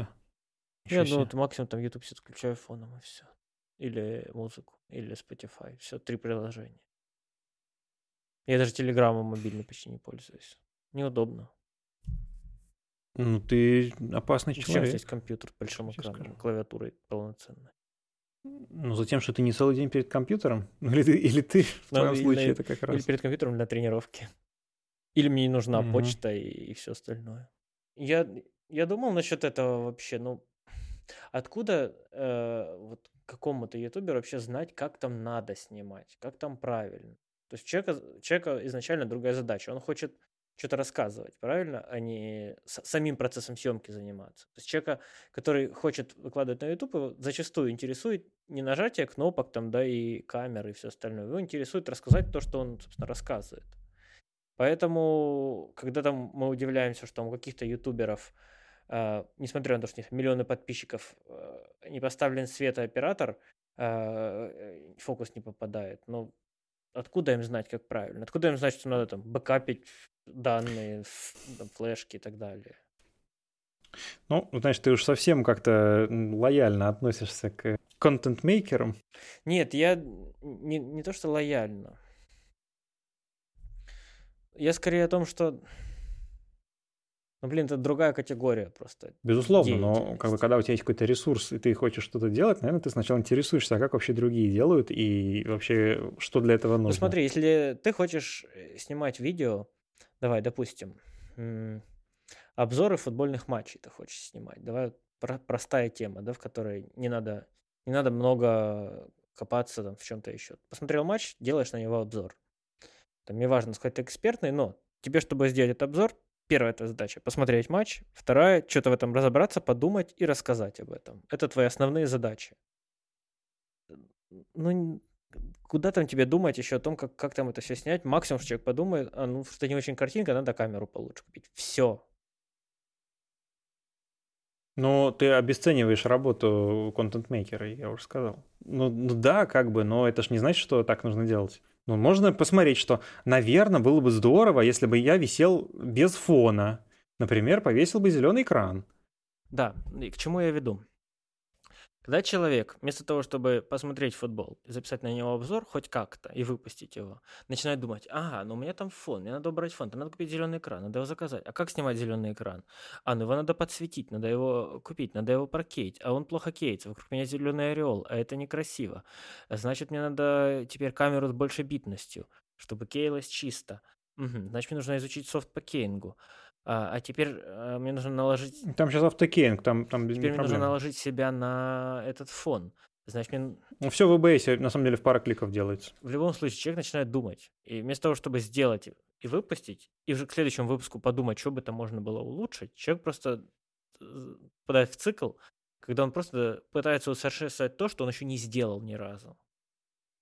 Э, Да, но ты рассматриваешь И- частный и случай. я- а, и на я, пра- а на я говорю практике общее руководство, выходит, про общее руководство действий. На Ютубе появляется контент у тех, кто его делает хоть как-то, лишь бы он вышел, а потом, может быть, уже думает, как его улучшить или нет, потому что у них уже все выходит и вроде все получается. Ну, в некоторых случаях да, но вообще далеко не у всех так. У большинства тех, кто начинают, они хоть с какого-то уровня начинают. А те, кто начинают совсем из э, лаптя, в основном это люди, которые из начала десятых вышли, такие как сам MKBHD или как Linus, когда в целом конкуренция была очень низкая, и им не нужно было париться о качестве Да, вот они же, картинки. кстати, снимали вообще на что Но так тогда конкуренции не было фактически. Конкуренция появилась, когда пошла вот эта DSLR-революция семимильными шагами, когда Мгм. Все накупили зеркалки и стали в профиле снимать, и стали накладывать луты. Ну, у кого-то там были дикие э, переконтрасты и пе- пересатурация, а у кого-то уже картинки появились неплохие. Там, сейчас вот этот Optimum Tech это компьютеры снимает, а второй тоже на него очень похожий. А, сразу вылетел из головы. Кали Пайк. Кали Пайк, я не, Не помню, знаю. как у него канал называется. Вот, и у него сразу была очень красивая картинка. И он снимал про камеры, и он про нее рассказывал. Ну, по-моему, все очень ар- гармонично. Или, например... DSLR видеошутер у него канал. Да, DSLR видеошутер. Ну, потому что есть learning, learning DSLR видео, Ну, у него, собственно, о съемке контент. А я Да. тебе говорю в целом о, о съемках как процессе, а не о съемках о да понятно. Но Ой. тут опять же все нужно конкретно смотреть. То есть в какой момент это было снято. Потому что сейчас, например, уже даже найти человека, который тебя проконсультирует, Ну и, кстати, у него тоже, у него начинаются бэкстейджи, и тоже с телефона уже, с автоэкспозицией. то есть ну, либо все забивают, потому что... Да, то есть как только это не поставленная на штатив камера и сет, это все, это сразу непонятно что. Ну, потому что в, э, Filmic Pro никто не снимает. Хотя все его рекламируют, а по факту в него никто не снимает. Факт, люди снимают, да, чем или камерами, или фотиками своими. Я не знаю, чем они снимают. Все по-разному. Техники у них, конечно, капец. Он показывает, у него там только объективов штук 40 стоит. Ну, Patata Jet, например, пользуется таким же макбуком, как я. При том, что у него там сколько миллионов подписчиков. У него уже миллион. Я помню, у него человек 1200 было подписчиков. Прикольно. Вот, и он сказал, что ему на все хватает. А у него почему нет? Да, ну, в Какому общем-то, не ютуберу- почему. Какому ютуберу не хватит MacBook Pro? И когда... когда- MKBHD, потому что на, с редом 8К там уже не так Ну, просто. это просто ворочать. надо поставить. В премьере Шред не лагает, по утверждениям некоторых. Да, да. У Потата еще нет миллиона, кстати. Ну, это странно. Чего? Но он хороший парень. Мне кажется, просто рынок съем, сним- сниматель, сниматель для снимателя, вот эта вот категория, он уже как-то так насыщен, знаешь, что бесконечного облизывания техники всей. Прям... Да нет, почему? Вон, например, этот э, Джеральд Андан же влетел, в общем-то, из ничего, и он даже не очень хорошо, а просто хотя бы детально обозрел профили камер Sony, и то получилось на голову лучше остальных. При том, что он рассказывает, ну, настолько путано, ну, просто невозможно слушать. Но он хотя бы все, все перечислил. То есть он все нужные слова он упомянул. И он выглядел, выглядел достаточно экспертно, у него э, хотя бы лишней воды не было, просто одна путаница в его собственных рассуждениях. Но тем не менее, выглядело выигрышно. И вот, пожалуйста. Я еще удивляюсь, что вот, сни- да, вот контент, контент-сниматель для снимателя, он зачастую, а, они вот, знаешь, начинают лезть, еще сразу советовать, как монтировать, и сразу да, еще да, делать да. обзоры MacBook, потому что ну, MacBook-то они все равно каждый год покупают, Да, и да, они сразу да, начинают да, да. показывать, что вот новый быстрее, Да, да, да. 265 И там, и там прям совсем плохо все потом всегда. они начинают рассказывать, как они цветокоррекцию делают, сравнивая да, лого да. с пок- покрашенным, да, и вот. И вот это начина... я начинаю сомневаться, вообще хоть в чем-то они разбираются, раз они в том, куда вот они, э, знаешь, там, а, окунаются на минутку. И мне И, та- и больше там нравится... показывают пол- полное незнание. Мне больше нравится еще один блогер, который обозревает микрофоны. И у него есть обзоры камер, потом у него есть обзоры, соответственно, света и макбука, а потом как он красит. Это прям вообще еще одна ступень качества, по-моему. При том, что обзоры микрофонов у него относительно неплохие. То есть они умозрительные, но э, содержательные. Вот, и у меня, так как я не являюсь экспертом по съемкам, почему-то остальному, я начинаю думать, если человек, например, идет, у него идет сравнение производительности вычислительной техники, да, то есть ноутбуков двух, и Мгм. он это делает настолько а, аматорски, настолько это нерелевантное сравнение, я начинаю думать, э, неужели он в то, в чем я не разбираюсь, он тоже не разбирается, но делает вид, что он разбирается. И могу ли я вообще этому человеку верить?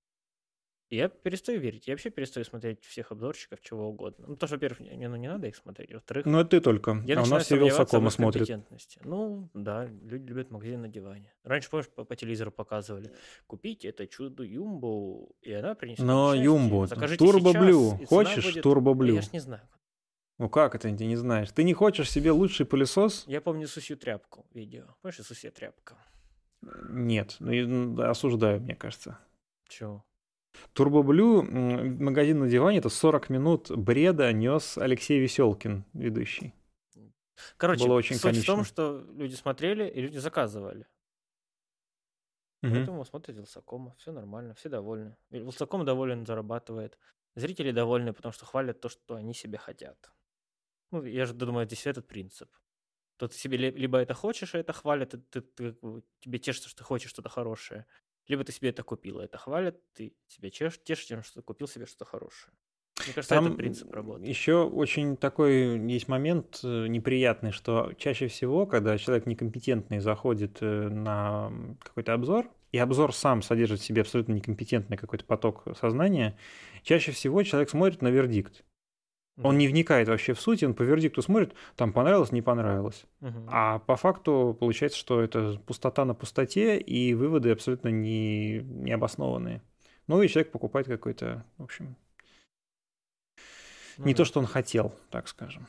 Вот, и что-то еще мы хотели с тобой про систему файлового хранения поговорить, потому что оба теперь частично работаем на мобильных сетапах. Я нет, я не Ну работаю. как нет? Ну, ну давай для сюжета. Ну и правда не работаю. Даже до Винчи не установлено. Ну, в общем, мобильных нужно сетапах. на мобильных сетапах озаботиться внешним, Ну это ты расскажешь, да. внешним что- жестким диском, потому что как бы ноутбуки и макбуки это, конечно, здорово, но с этими ценами на хранилище, мне кажется, что все еще выгодно покупать внешний диск. Как мы храним? Как ты хранишь данные у себя? Просто на холодном хранилище. Ну, у тебя, у тебя домашний какой-нибудь NAS или Direct Нет, Attached у меня Storage просто есть? харды и SSD-шки. Потому что я уже очень давно облизываюсь на мини-сервер, но каждый раз, когда начинаешь э, расчет, какую-то смету составлять на мини-сервер, просто руки опускаются. То есть для того, чтобы сейчас сделать э, файловое хранилище, которое работает через э, локальную сеть, это нужно, естественно, сразу гигабитную сеть разворачивать, ну или хотя бы просто гигабитную карту в э, основную рабочую машину вставлять, чтобы она с этим сервером связывалась. И это нужно собирать какой-то компьютер, даже если самосбором, на что я всегда как бы, как, в общем, те, кто меня знают, они знают, что я всегда за какие-то самосборные решения, потому что это всегда и сам разбираешься, как это работает. И чаще всего это просто, ну, как минимум в два раза дешевле получается. Мгм. И уже, если это собирать на операционной системе FreeNAS, это получается там, ну, от 100 тысяч. Это, то- это без дисков сборка начинается. Ну а помнишь, BM выпустили как- какие-то свои приблуды, чтобы шариться сториджем? А, да, это очень крутые штуки. Опять же, в руках не держал, но из тех обзоров, что сейчас есть, с ними тоже есть свои тонкости. То есть есть один, одно устройство, оно называется э, CloudPod Mini. Э, В нем уже 8 терабайт встроено, и оно стоит, по-моему, 800, что ли, долларов. Мгм. А, У него свой софт, своя операционная система и, соответственно, 8 терабайт э, расшариваемого пространства по 10-гигабитной сети. Мгм. Но функционал достаточно ограниченный, то есть ты можешь его использовать только как сервер файловый для DaVinci, э, исходных файлов. Соответственно, да, там есть удобная работа с прокси-файлами, но ты можешь это только по локальной сети раздавать, как я понимаю. То есть если ты хочешь раздавать это куда-то через веб, то тебе нужно... Я не, вообще не уверен, что там это э, так работает. То есть можешь ли ты ее прикрепить к своей локальной сети или там прикрепить к своему какому-нибудь роутеру, который у тебя раздает э, вовне. Мгм. Или, например, ты делаешь какое-то небольшое хранилище на основе какого-то одноплатного компьютера, такого как Raspberry Pi, который, кстати, тоже в два раза подорожал за последние... У этого CloudPod, я вижу, есть, э, можно подключить Dropbox, Google Drive, синхронизировать с ними его. Э, ну, это прекрасно, но тебе, получается, нужно еще хранить и, и жирный аккаунт и Google Drive. Да, получается, да. Ну, то есть это понятно, что это будет дешевле, чем оплачивать э, сервер какому-нибудь юрлицу, безусловно. Но тем не менее, а стоит ли игра свеч? То есть, если mm-hmm. ты можешь, ну, если взять, например, 800 долларов, ну, хотя, с другой стороны, да, то есть на 800 долларов в целом ты особо не разгуляешься. Но да, нет, наверное, на 800 долларов не разгуляешься все-таки. Э, есть эм, у Blackmagic вообще без диска, просто CloudPod, по-моему, он без, без суффикса, просто CloudPod называется. А у него просто два слота, ну, два разъема USB Type-C. Но они, во-первых, медленные, то есть они... Хотя нет, на самом деле, для 5 гигабитной сети они не медленные, они USB э, Type-C 3.1, то есть они 5 гигабит в секунду. Так, только давай, я вот смотрю ценники. CloudPod да. стоит 400, если что. Который 8 терабайтный. А, я не знаю, сколько терабайт, у него тут одна цена, и он не кликается. А, CloudPod, просто CloudPod. Да. А еще есть Cloud Store Mini 8 терабайт. Это вот. уже 3000 баксов стоит. Он 3000 баксов стоит? Cloud Store Mini, да, 10 тысяч. А, вот, значит, я, я неправильно... Да, да, да, что-то меня лукаво, лукаво, видать, попутал. Нет, на 3000 можно собрать э, с блэкджеком и Давай я тебе скину, чтобы... И сервантами. А, не... не, нет, все, ну то есть ты сказал 400, который без дисков, и 800, э, и 3000, которые с 8 терабайтами. А 8 терабайт, как ты понимаешь, это просто NVMe диск там стоит. Угу. Ну, вернее, не так. Там вроде как стоит 4 500 гигабайтных NVMe диска, которые объединены в RAID 0. Угу. Но, сам понимаешь, 4 диска, объединенные в RAID 0, это X4 к, э, к ухудшению безопасности. Угу. И этот RAID 0, он не имеет никакого смысла, потому что у тебя на выход получается только 5 гигабит сеть. Угу. То есть не 10 гигабит э, локальная сеть. Вот, что можно сделать самому? Самому можно сделать отличный вариант. Это если просто для хранилища, для домашнего. То есть ты, например, скидываешь туда э, архив, а работаешь у себя на компьютере на NVMe диске. Угу. С гигабитной или 2,5 гигабитной сетью сейчас очень много вариантов, вплоть до одноплатных компьютеров. Там не обязательно в Raspberry Pi, потому что они сейчас в дефиците вот из-за тайваньских всяких процессов. Как ни странно, как ни странно, тут не, не восток Европы, который нельзя называть. Угу. А это из-за азиатского рынка. Вот. Эм, можно собрать, собрать, соответственно, самому.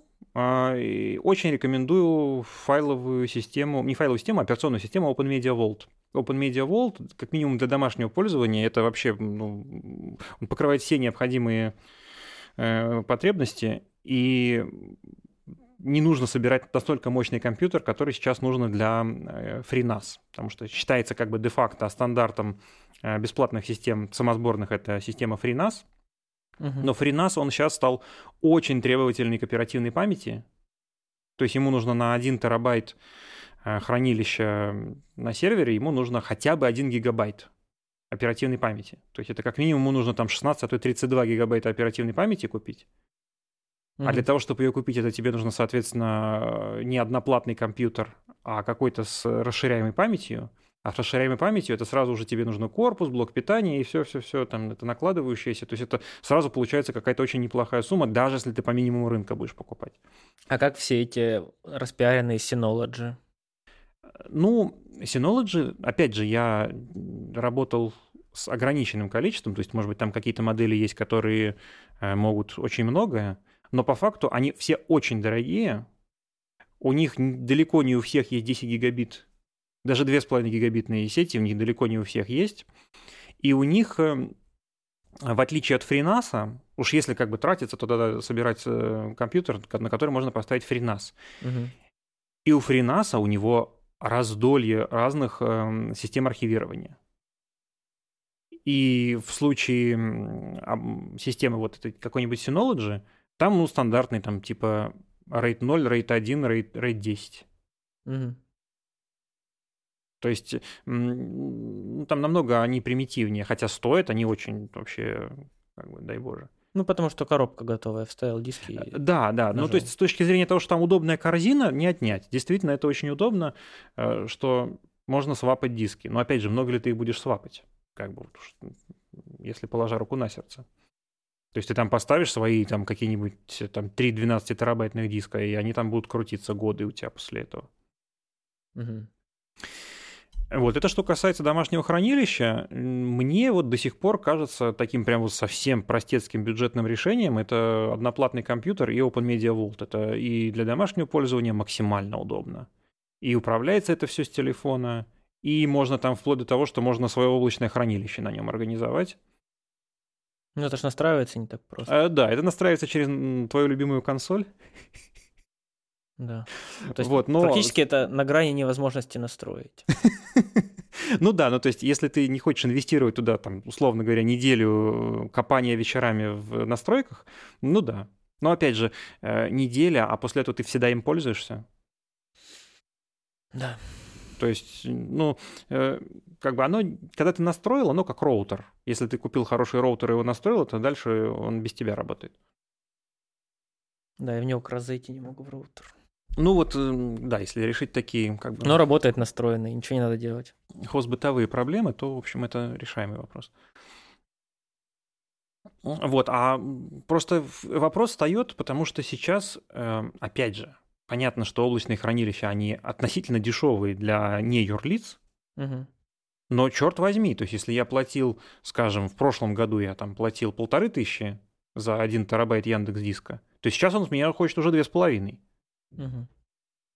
Ну, кстати, еще есть проблема у всех облачных сервисов, что у них есть э, свои различные ограничения. Например, а, у тебя есть Яндекс, у которого ограничение в 50 гигабайт на один файл, что смешно в нашей работе, если ты мастер будешь отдавать, потому что больше 15 минут ты уже точно не влезешь.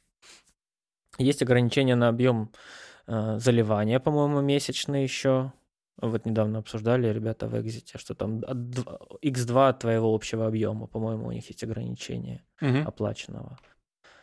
У Гугла есть проблема с тем, что, во-первых, э, бывает при скачивании бьются редовские файлы. Это редко ловится, но можно поймать. Если проект большой, это же тяжело отследить.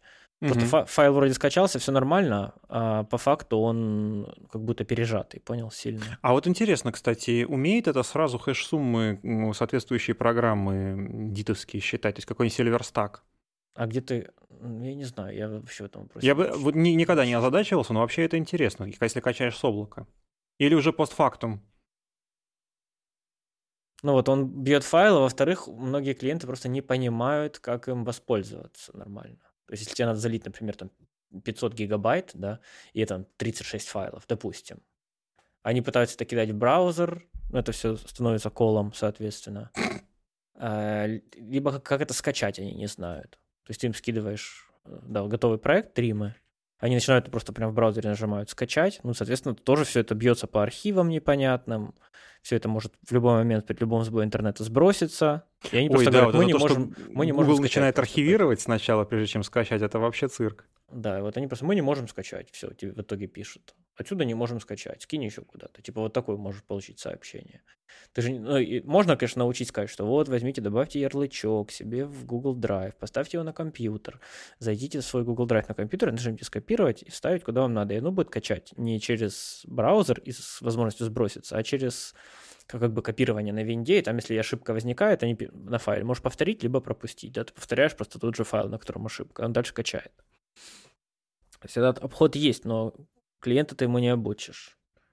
Вот в мною упомянутом OpenMedia Vault есть возможность создать собственное облако, и если домашний провайдер это позволяет, то можно раздавать собственного как бы файлового Да, сервера. Но ты же, ты же по итогу должен тогда обеспечить стабильность, стопроцентный аптайм. Ты кидаешь Так, а клиенту, клиентку ссылку, а у тебя свет пропал, клиент не может скачать. Ну, что за дела?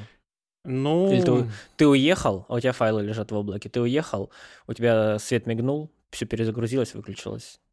да, всё. но для этого нужно, можно озадачиться UPC, и можно озадачиться автоматическим скриптом, который просто перезапускает файловый сервер. Это тоже все на самом деле, ну, в пределах одного Окей, вечера у тебя делается. сбойнул интернет, тебе надо перегрузить роутер. Ты- а ты в отпуске. Ну, не нужно раздавать, когда ты в отпуске. Ну, ты вот, закончил проект, отдал Мгм. клиенту ссылку, поехал в отпуск. Тебе клиент через неделю пишет, ой, э, дай- не работает ссылка. А ты в отпуске. Ну, в это, на этом случае уже сложнее. Да, а открытая облачные штуки. Ты с телефона зашел, снова скопировал ему ссылку, скинул, все готово. Если он на этом потерял. Еще, кстати, заметил, некоторые клиенты, вот там, например, даешь ему ссылку в мессенджере, он такой, скинь на почту. То есть я, я понял, что это люди, получается, просто видят у них мессенджер только на телефоне, и они такие, на телефоне, а мне надо на компьютер. Чтобы это попало на компьютер, я скажу другому человеку, чтобы он скинул мне эту ссылку на почту. Вот так они просят. И такая, знаешь, э, анимация загрузки такая бежит. Да, но они так делают. Реально люди иногда пишут, скинь эту ссылку на почту. Я, я говорю, у человека на лбу такая анимация загрузки, когда он думает, как это сделать. Да. Не, он не думает, он тебе пишет, чтобы ты ему скинул просто, и все. Ну да. И ты делаешь, потому что ну, ты же клиентоориентированный человек, ты же не можешь сказать ему, скинь сам. Правильно? Ну да, ну... Не, причем вот люди, которые не разбираются, они не стесняются быть э, агрессивными. Вот это меня иногда удивляет. Чем больше у тебя компетентность, тем больше ты боишься обидеть человека. Ну, типа, любой человек считает, что он знает достаточно, наверное, в такой ситуации. Ну, по факту так и оказывается, что когда человек не разбирается, он все равно думает, что он разбирается, и mm-hmm. получается, что, в общем... Вернее так, когда человек разбирается, он очень редко наносит какой-то моральный ущерб, как мне ну, кажется. Да. Ну, если у него характер хороший. Если у него плохой mm-hmm. характер, то он в любом случае нанесет моральный ущерб. Ну да. Так, получается, самое выгодное Open Media Vault, но его же надо на чем-то открывать, на, на вот этом вот одноплаточном компе, да? На любом, вообще абсолютно любом. Просто самый дешевый... А как ты к этой, к этой одноплате, ну, условно, давай пусть это будет Raspberry. Да. Как ты к этой Raspberry присобачишь диски? А, Raspberry, у него есть два USB 3.0, Угу. И по USB 3.0 ты подключаешь просто внешний HDD-диск. А какие скорости будут этого хранилища? Ну, ну, для... Максимально, если это для работы диск, с которого ты хочешь работать в теории. Работать с, в случае Raspberry Pi нельзя, естественно, потому что тебе а нужна 10-гигабитная сеть. А с чего, что ты можешь собрать на бюджете, чтобы с этого работать сразу напрямую? Надо посмотреть. Вот я, честно говоря, хотел все посмотреть, какие одноплатные компьютеры сейчас 10-гигабитную сеть поддерживают. Может, только какие-то новые. Но вообще нужно брать что-то просто эм, на обычное, как виндовское вот железо, просто самое дешевое, и покупаешь PCI-Express карту на 10 гигабит. Она стоит сейчас очень душевно. То есть она стоит э, даже, по-моему, даже с дуплексом, то есть в обе стороны 10 гигабит одновременно, она стоит там до 10 тысяч рублей. Угу. То есть, грубо говоря, ты собираешь обычный пикарь, поставишь на него другую операционку. Да, да, то есть это, это Linux. Э, вот, это, вот этот же Open Media Vault, он ставится и на обычное железо. Э, и у него очень много расширений, то есть он далеко а там, не... А там, если не Open Media, FreeNAS или там еще какие-то софты, по-моему, есть разные. Ну вот Они я... не то же самое делают? То же самое, но у FreeNAS у него сильно выше требования по железу. Mm. Open Media Vault... Почему, собственно, раньше все пользовались FreeNAS, что на бюджетном железе, на э, ARM64, ну, фактически э, телефонное железо, которое вставлено в маленький сервер, что на большом x86 десктопном железе. Потом, когда у FreeNAS вот эти аппетиты возросли, это вот последние там два с половиной года у него уже началось, угу. пошли какие-то сначала форки от FreeNAS, и стали интересоваться, какие вообще альтернативные варианты есть, потому что, ну, ну просто ничего не остается уже. То есть у некоторых людей, ну как это чаще всего бывает, что у тебя был старый компьютер, ну прям какой-то совсем допотопный, угу. который жалко выкидывать, и продавать его сложно, ну поставишь его на домашний файловый сервер. И все на него накатывали FreeNAS. А mm с обновлениями просто получается, что ну, перестает работать. О, есть еще, да, еще TrueNAS есть. TrueNAS, это, по-моему, форк FreeNAS. Unraid еще я слышал много раз популярный. О нем ничего не могу сказать. Он типа он модульный. Так, что еще? Я, вот, я просто открыл список всех альтернатив и читаю то, что я что на слуху и что люди вроде как используют. А, нет, все остальное я не слышал даже из того, что тут есть. Угу. Ну, Подожди, на самом деле... А про, про действительно форк фринаса сейчас? Может, я тут э, на серьезных щах. Commercial Alternative to FreeNAS. А, ну вот, да-да-да-да-да, да, я все правильно помню. Вижу, что user-friendly. То есть для собственного пользования самое главное это даже не рейды, потому что ну, для того, чтобы у тебя был компьютер с рейдом, ты уже готов на него потратить столько, сколько э, вытянет э, дистрибутив FreeNAS. А mm-hmm. Для домашнего пользования очень важна расширяемость. И вот эта расширяемость в Open Media Vault, она очень хорошая. То есть можно, начиная от домашнего файлового сервера, который будет тебе как YouTube э, раздавать видео с э, твоего сервера на любое устройство. Угу. То есть это будет как такой локаль, локальный медиасервер. Вплоть до архивации данных, э, например, той же... Но абсолютно не, не user-friendly, командная строка Linux. А они все такие. У тебя в user-friendly будет только какой-нибудь э, коммерческий NAS. Угу. И, и в нем будет, э, ну, то есть сразу ты поймешь, что расширение там поменьше. Угу. То есть столько, сколько ты можешь делать. То есть вплоть до того, что ты можешь на этом сервере поставить э, фильтр рекламы, который вот, ну, у тебя стоит на в браузере там какой-нибудь угу. adblocker. А ты можешь adblocker поставить вообще на весь э, домашний сегмент интернета. Ну, или там офиса. Это типа на роутерах тоже, да, поддерживается? На роутерах, да, но на роутерах он, он более ограниченный. Угу. То есть вот это есть прям докер-контейнер, который эм, p-hole называется. Угу. И вот этот докер-контейнер на Open Media Vault легко поставить. Ну, как? Там надо разобраться, как это ставить, естественно, новичку. Но это, опять же, там в пределах там, одного вечера вопрос решается. И у тебя весь домашний интернет, он фильтруется от рекламы, включая YouTube. Угу. А YouTube это вообще самая такая хитрая вещь по фильтрации.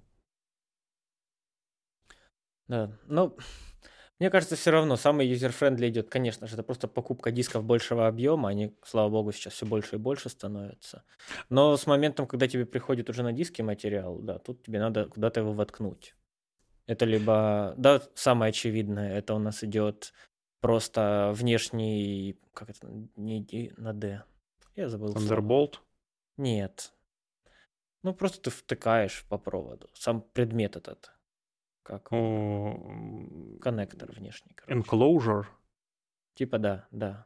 То есть просто ты, ты создаешь либо хард, ты втыкаешь... Бокс? да, в бокс внешне втыкаешь и так используешь. Ты же, ну, у тебя в компе лимитированное количество. Ну вот на винде, кстати, с этим проблема относительно мака, потому что быстрое внешнее хранилище, ну то есть на винде ты можешь максимум скорость внешнего хранилища иметь 10 гигабит. Ну, это... ну, хотя, с другой стороны, достаточно. То есть э, нужно USB 3.2, чтобы был на компьютере. Угу. А в случае... Да.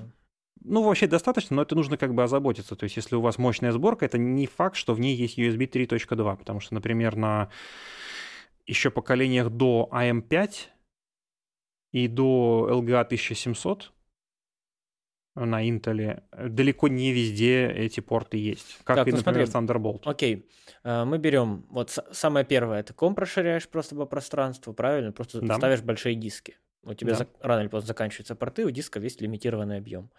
Э, следующее, ты втыкаешь по проводочку через бокс внешний, либо Да, и внешние, внешние боксы, на самом деле, тут тоже стоит отдельно обратить внимание, их очень много, и там угу. есть очень много в них э, как бы подвохов, нюансов, так скажем. Угу. Потому что купить быстрый диск иногда бывает сложно не потому, что их нет, а потому что они вот в магазине, там, в интернете, даже на том же Алиэкспрессе, они все называются очень похожи. А на самом деле из них хорошие, быстрые и еще и недорогие, буквально там 2-3 штуки. Угу. То есть э, внешние диски это в первую очередь, э, ну, внешние боксы для NVMe дисков. Угу. Это сейчас очень актуальная вещь для Apple, потому что, ну, купить базовую модель с мощным процессором достаточно можно бюджетно, ну, если вообще это можно назвать бюджетным. А вот, например, какую-нибудь там 4-терабайтную версию Mac уже покупать, но не хочется.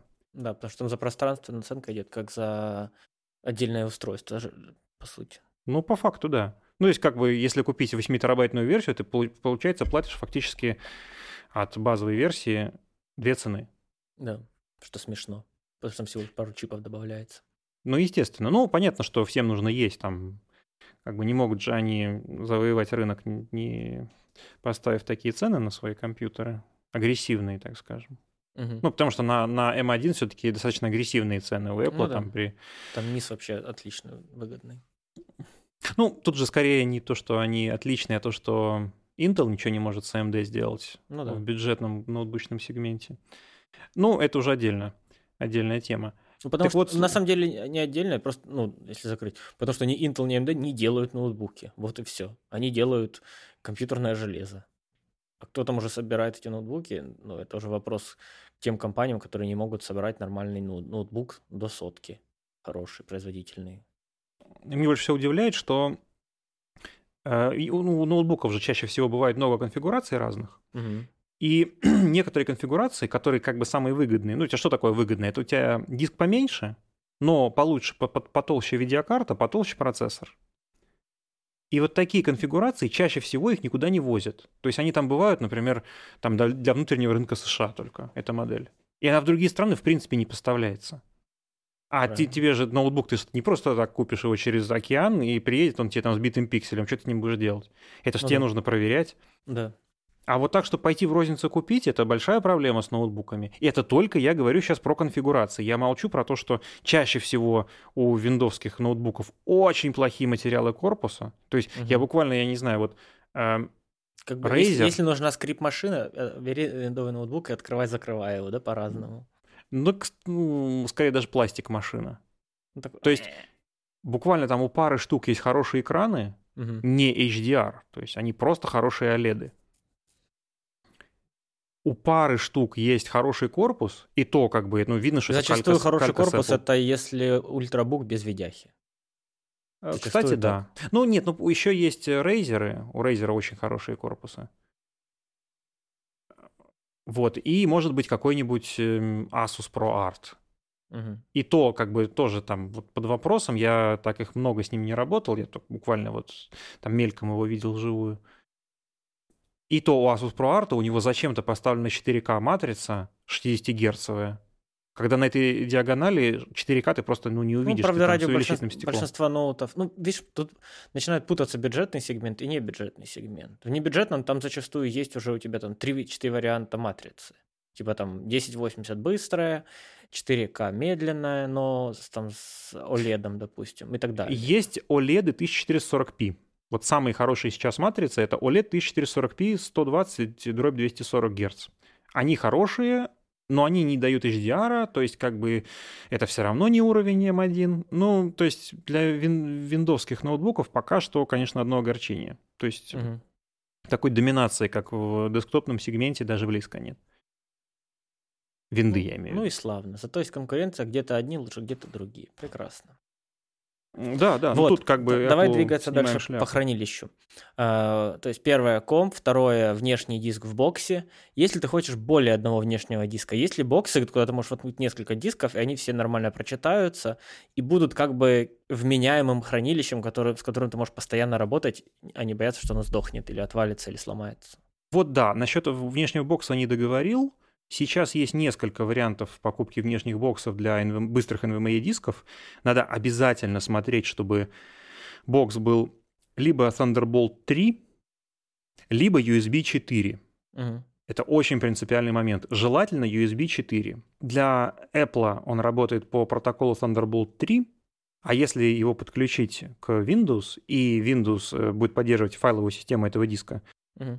Для Windows он будет открываться по протоколу USB 3.2. Угу.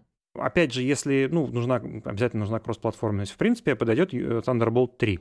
И очень важно, чтобы поддерживал NVMe диски, потому что есть э, такие же, по, ну, казалось бы, по форм-фактору диски, но они э, работают на скоростях SATA. Аббревиатуру имеют почему-то, которую я нигде не встречал, кроме как на AliExpress, а это официальная аббревиатура, эти диски, они называются не NVMe, а они называются NGFF. Mm. Я видел это просто как SATA, SATA M2, M2 SATA. То есть M2 да. порт, SATA скорость. Вот, а очень часто бывает так, что они SATA не пишут, а пишут, mm что тоже... MGFF, э, да, я понял. Они, бывает, даже, знаешь, пишут NVMe. Они, знаешь, пишут NVMe, на самом деле он не NVMe, а NGFF. Это тут несколько раз видел, и не хочется на это напарываться. Соответственно, что брать? Я в итоге, ну вот, исходя из всей перечисленной информации, я бы рекомендовал два на сегодняшний день. Вот те, которые один диск поддерживают. Угу. Это Orico USB 4. Вот я им пользуюсь, очень удобно. То есть скорости, э, у меня стоит NVMe диск э, стандарт 1.4, на Mac mm скорости 2.7 на чтение, 2.5 гигабайта в секунду на запись. Угу. А, греет, они все греются. Это нужно как бы сразу иметь в виду, что в полотенце там или в карманах класть не нужно, когда он работает. Эм, но он там, ну, не выше 60, наверное, градусов Но это греется. для NVMe-шек у тебя, правильно это решение? Да, да, да, да, да. А такой, а есть какой-то комбайн, который в него, знаешь, много чего разного можно воткнуть? Э, есть, опять же, вот я, есть, значит, соответственно, Орико, который я сказал, есть Акасис, сейчас, одну секунду, не, не перепутал. Да, вру. Э, Есть Орико, а я взял Акасис. Не, я неправильно сказал, я не Орико взял. Вот, я взял Акасис. Мгм. Акасис тоже USB 4. Тоже очень хороший, тоже, соответственно, ну, то есть Орико и Акасис, они ничем не отличаются по факту. Э, Есть Акасис, но на два диска. Э, В нем подвох в том, что один из них э, NVMe, один NGFF. Понял. Тоже у Акасис есть для четырех NVMe дисков корпус. Но у него, соответственно, выходная скорость все равно будет такая же, то есть у него будет где-то э, 2,5 гигабайта в секунду. Мгм. И там я не понимаю, как решен вопрос с перегревом. То есть в него бы я не ставил диски э, самые быстрые, потому что самые быстрые, они очень горячие, и для, значит, кейс для одного диска он легко выдержит этот перегрев, а вот для нескольких это нужен специальный диск с холодным контроллером. Мгм. Опять это же, же, то есть- это надо колупаться. Смотри, Э, А нет, не надо колупаться, я тебе просто модель скажу.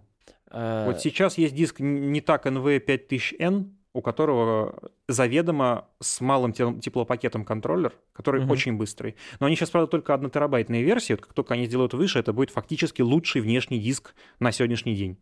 мгм. То есть он, он стоит копейки какие-то. То есть однотерабайтная версия стоит 6,5 тысяч рублей. Неплохо. При том, что это лучший однотерабайтный диск на сегодняшний день. Так, э, когда мы исчерпываем свои лимиты еще и на внешнем э, э, вот таком вот хранилище, да, там можно их несколько подключить, я так понимаю, в разные USB-порты, особенно на разные контроллеры. С- Thunderbolt. Там проблема в том, что у тебя а, на Маке три Thunderbolt порта, и как только ты их э, заселяешь, то тебе нужен э, хаб Thunderbolt. Да, да, да, да, да. Ну, И вот понятно. Thunderbolt Hub, он уже начинается там как бы открывайте кошелек, ребята. Ну, у кого маки, я думаю, те в хабах хорошо разбираются. Я не разбираюсь. Вот, э, если хочется чего-то большего, чем просто внешний диск по проводку, это уже максимально простое решение, это уже аналог Synology, собственно, да, если ты не хочешь думать. Есть два варианта. Тут нужно четко понимать, что есть вариант, который... Ну, он- они же все и Synology, там и другие фирмы их делают. Есть те, которые работают по локальной сети, они называются NAS. Мгм, Network Attached Storage. да. А есть, которые работают по USB или по Thunderbolt. Они называются DAS, Direct Attached Storage. Мгм. По начинке они мало чем отличаются, но покупать Direct Attached Storage за такие же деньги, просто для того, чтобы подключить его Да, как внешнюю но- флешку, я не уверен, что это того стоит. Э, Я просто сейчас пошагово пытаюсь эволюцию понять. Мгм. То есть дальше ты просто подключаешь условно NAS, потому что DAS тебе просто смысла нет, там софт чуть-чуть. Не, ну для каких-то задач он, наверное, нужен, но, Но как глобально нет. общие рекомендации я не думаю, что вообще их стоит Вот. рассматривать. э, э, Тут почти всегда готовые коробки с кем-то написанным софтом, правильно? Либо это будет какая-нибудь соли э, коробка, которой тебе самому надо сделать софт. Ну, Ой, вот эти поставить. соли коробки я бы не рекомендовал. Понял. Вот чего, вот сколько я люблю Али, но вот именно коробки, которые сложные, э, там можно просто отзывы почитать и посмотреть, как это все хорошо работает. Все, что за Synology, то есть за тем, что ты во- воткнул диски, воткнул провод, а опять же, да, Synology это же будут у тебя харды, это уже не SSD-шники, или у них есть SSD-решения тоже, быстрые. Ам, не знаю. Но я думаю, что есть какие-то. Ну, Наверняка копать, да, есть. надо Чего бы я было. Все, что за этим, это уже самосборный комп, либо самосборная мини-комп на, на плате, да, я так понимаю? Э, Да, да. Мгм. Это уже надо прям вот, если ты собираешь на, на плате, тебе же нужно подумать, как эти диски к ней подключить, то есть тебе нужна какая-то расширялочка специальная для конкретно этой платы, которая создана.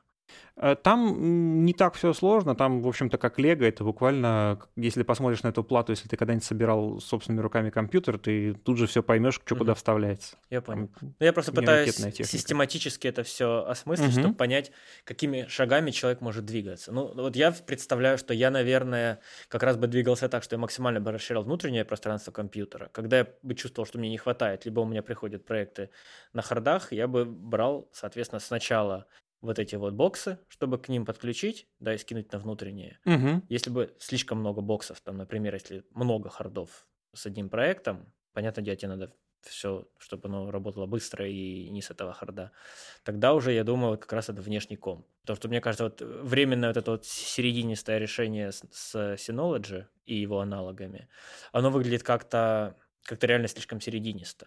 То есть оно вроде уже и денег стоит, но все еще не настолько гибкое, как э, ну, вот комп сборный под, под хранилку отдельный. Я так понимаю, что у Synology есть 10-гигабитные решения, но они уже с таких просто оскорбительных денег стоят. А, ну, ну из, опять же, второй самосборный комп для хранилища это все еще как бы комп, у которого есть свои ограничения по объемам, правильно?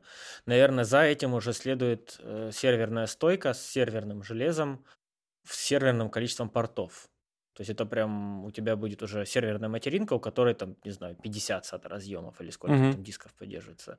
И, соответственно, там ставится серверный софт, который позволяет тебе уже эти диски в нужные тебе форм- формации рейдов формировать. Опять же, плюс серверного железа уже будет в том, что если ты хочешь аптайм, у тебя может быть несколько блоков питания с ход-свапом, эти диски будут с ход-свапом, и там в зависимости от уровня и продвинутости этого сервера, ты можешь там до двух-трех дисков вытащить, поставить новые на обслуживание, не потеряв данных нисколько. Но это да, уже... но это уже совершенно другие бюджеты, то да, есть там это... уже идет разница не в ноль, а в ноль как бы в степени. Да, то есть тоже там 100 тысяч баксов, условно говоря, если сервер прям большим количеством данных ставится. Ну и стойка нужна, и оно гудит как пес. Короче, да. Да-да-да, но это уже как бы такой бизнес там уже, решение, там это ты, не там для домашних платишь, офисов. тебе собирают, да, ты уже сам не собираешь. Я бы, наверное, вот на, на этапе все-таки компа вот с этим вот, э, как ты говорил... Фринасом? Не, фринасом. Open либо, Media Vault? Либо Open Media Vault. Я бы тоже считал, что здесь уже должен спец собирать, потому что все равно по, по времени затрат прям и, и, и нервам только если прям нравится этим заниматься, я думаю, стоит этим заниматься. Ну, кстати, я думаю, несложно найти да, человека, который соберет. Это сейчас тот в общем, тоже довольно расход, такая широко, широко освещен. Вот я смотрю, э, сетевые хранилища Synology 240 тысяч стоит. Mm-hmm. Это без дисков. Ну, а комп тебе обойдется в 60 без дисков. Ну, вот так, чтобы прям шикануть и не экономить, ну, там 120. Ну, зачем тебе чтобы... шикануть, если это хранилище? Тебе нужен там восьмиядерник, 32 оператива и какая-то... Даже может а, ну, тебе нужен хороший корпус, в который много дисков влезет. Э, опять да. же, то есть, чтобы было дешево, нужно искать, там, заказывать, ждать. А я имею в виду, что шикануть, то есть ты пошел в магаз, купил. Без то есть имеется в виду? 120, да. Ну, да, без дисков 120. X2 цена у Synology. И это, ну, то есть это прям вот, чтобы ты просто, чтобы оно было в наличии, чтобы все, ты mm-hmm. пришел просто. То есть, грубо говоря, человек, ты выбираешь, либо ты ищешь способ, как, кто тебе как настроит вот этот вот серверный софт, там, FreeNAS или OpenMediaVault и так далее. Либо ты тратишь это время, либо ты тратишь сотку на Synology, либо тратишь на специалиста, который тебе это настроит, и сравниваешь цену. Мне в целом кажется, ну, нормаль... рынок в целом нормально заполнен в этом плане. Да, да. Я вот и... еще слышал, что Linus mm-hmm. хочет с кем-то, кто делал, он не может назвать, какой софт этот человек делал. Ну, какой-то вот из этих софтов, типа FreeNAS, TrueNAS и так далее. Вот человек с, с чем-то из этого работал, оттуда ушел, потому что ему не нравится, как в целом развивается индустрия в этом направлении этого софта. И он э, создает свою компанию, свой стартап, в который Linus вкидывает ему денег, чтобы он, вот они, они хотят сделать прям, знаешь, ultimate решение в этом плане. Поэтому в будущем, может быть, появится новое user-friendly, потому что фишка, я Linus хочет, чтобы оно прям было user-friendly, чтобы прям вот у тебя не работает, тебе писал, не работает, вот поэтому исправить, да, там, ты мог исправить. Угу. На такого уровня, э, чтобы troubleshooting был визуальный. Это хорошо, но я, честно говоря, сомневаюсь, что у него получится. Ну, возможно, э, как бы ну, он деньги на это вкидывает. То есть, это, понимаю, ну, я только, ну, то есть, это мы поддерживаем, но ждать, что это быстро появится, Просто, я бы не что стал. Есть, есть тенденция, что это, что идет развитие этой индустрии, хотя бы. Угу. Не только существующие решения развиваются, но и новые создаются. Вот это меня радует. Ну, и в целом, наверное, это как почти все из этого можно написать на Linux. Я думаю, различного уровня самописности решений можно искать до бесконечности и появляться они тоже будут. Какие-то простые, какие-то сложные с, с ограниченным количеством функций. Потому что когда мы говорим там TrueNAS, OpenMediaVault и так далее, это же э, универсальное решение для кучи разных людей с разными потребностями. А скорее всего на какое-то кастомное решение пишется там, простой функцией, только одной, да, допустим, это просто хранилище. Которое ну там чаще всего речь идет о скриптах, то есть э, берется какой-то дистрибутив известный, из него выпиливаются вручную все ненужное и ставятся там дополнительные скрипты, там там для твоего какого-то конкретного софта. Да, да, да. Но и... это вот со специалистами уже, какими-то с, да, админами либо, нужно Либо нанимать. они уже существуют, да, просто их нужно прям копать. Но это уже когда человеку прям сильно надо. Ну, вроде все. Вроде все понятно. Ну, еще, а, мы еще не сказали, что есть готовые внешние диски, которые просто втыкаются в компьютеры. Вот, кстати, это насчет готовых, я э, прям сильный их э, противник. Ну, ты противник, а многие люди их используют для съемок, а потом скидывают с них данные или с них же сразу работают. Это реальность. Ну, у меня клиенты так делают. Не знаю, это да, но э, тут две проблемы. Во-первых, те, которые внешние диски, они, во-первых, не дешевые. То есть сколько сейчас, например, Samsung T5 стоит на 2 терабайта? А Ну, еще- 1020. Еще модные лосье, я слышал, все говорят лосье, лосье, красота. Э, Я не знаю насчет SSD у Лосье. Есть Samsung T5, T7, это которые все в основном используют. Сейчас я найду двухтерабайтную версию. Вот, двухтерабайтная версия, она стоит 25 тысяч, 26. Мгм. У него скорость USB 3.2. То есть он, Мгм. ну, ну, то есть 1 гигабайт туда-обратно будет. Мгм. 26 тысяч. Ну, в целом, более-менее. Работать Ну, можно. ну да, более-менее, предположим. А теперь берем внешний бокс от Akasis, который вот я называл выше. Он стоит 8. Мгм. И берем двухтерабайтный диск, например, от э, моего любимого Нитака, которым я пользуюсь. Я его в хвост и в гриву протестировал. Он безупречен, прекрасен, отличен. И в отличие от Самсунгов, кстати, которые сыпаться вдруг недавно начали, вот тоже забыли обсудить эту тему, э, огромная, ну, сейчас, ладно, отдельно расскажу. Э, И диск от Нитак, он будет стоить где-то 12 на, 2, на 2 терабайта. Мгм. Плюсы какие? Соответственно, у тебя скорость 3 гигабайта, ну, 2,5 гигабайта в секунду, а не 1 гигабайт в секунду. Мгм. Ну, предположим, это может кому-то не надо. Во-вторых, это а, полная как-то сервисопригодность. То есть у тебя сломался диск, ты меняешь диск. У тебя сломался корпус, ты меняешь корпус. Мгм. В случае с Samsung у тебя сломалось, ты не знаешь что. А Про- это уже как Слом- бы... Сломался провод, меняешь все. Вот, ну да, то есть там э, понять, в чем проблема, подчас бывает сложнее. Наверное, если э, идет запись на Blackmagic, на камеры, наверное, надо тестировать. Я не тестировал. Для работы с компьютером я считаю намного удобнее бокс с NVMe диском. Вот для камер, наверное, все-таки может быть Samsung, особенно там еще когда клетки под эти Samsung специально сделаны для Blackmagic, наверное, а для, имеет смысл. Для тех, для любителей ноутов. Им что будет удобнее, тебе кажется? Ну, я, я целиком и полностью на стороне внешнего Ну, бокса вот с этот бокс, диском. насколько он типа кинул рюкзак и пошел? Но он металлический, алюминиевый. Закручивается надежно, все. Да, кон- конечно. Все понял. Ну, то есть вот в моей версии она на таких э, пазах жестких с шарнирами Мгм. закручивается. То есть нужно прям вот каким-то острым предметом открывать. А в случае Орико там он на винтах прямо. То есть Мгм. можно выбрать как бы по желанию. Клево. То есть, ну, надежная штука, на самом деле. Абсолютно, ну вот. Для меня до сих пор внешний бокс для харда, это, знаешь, что-то такое стоит, шатается и отходит. Вот так я это представляю. А, ну да, вот ну, такая штука. как SSD-шка просто обычно Да, да, да. Мгм. Причем он полностью алюминиевый.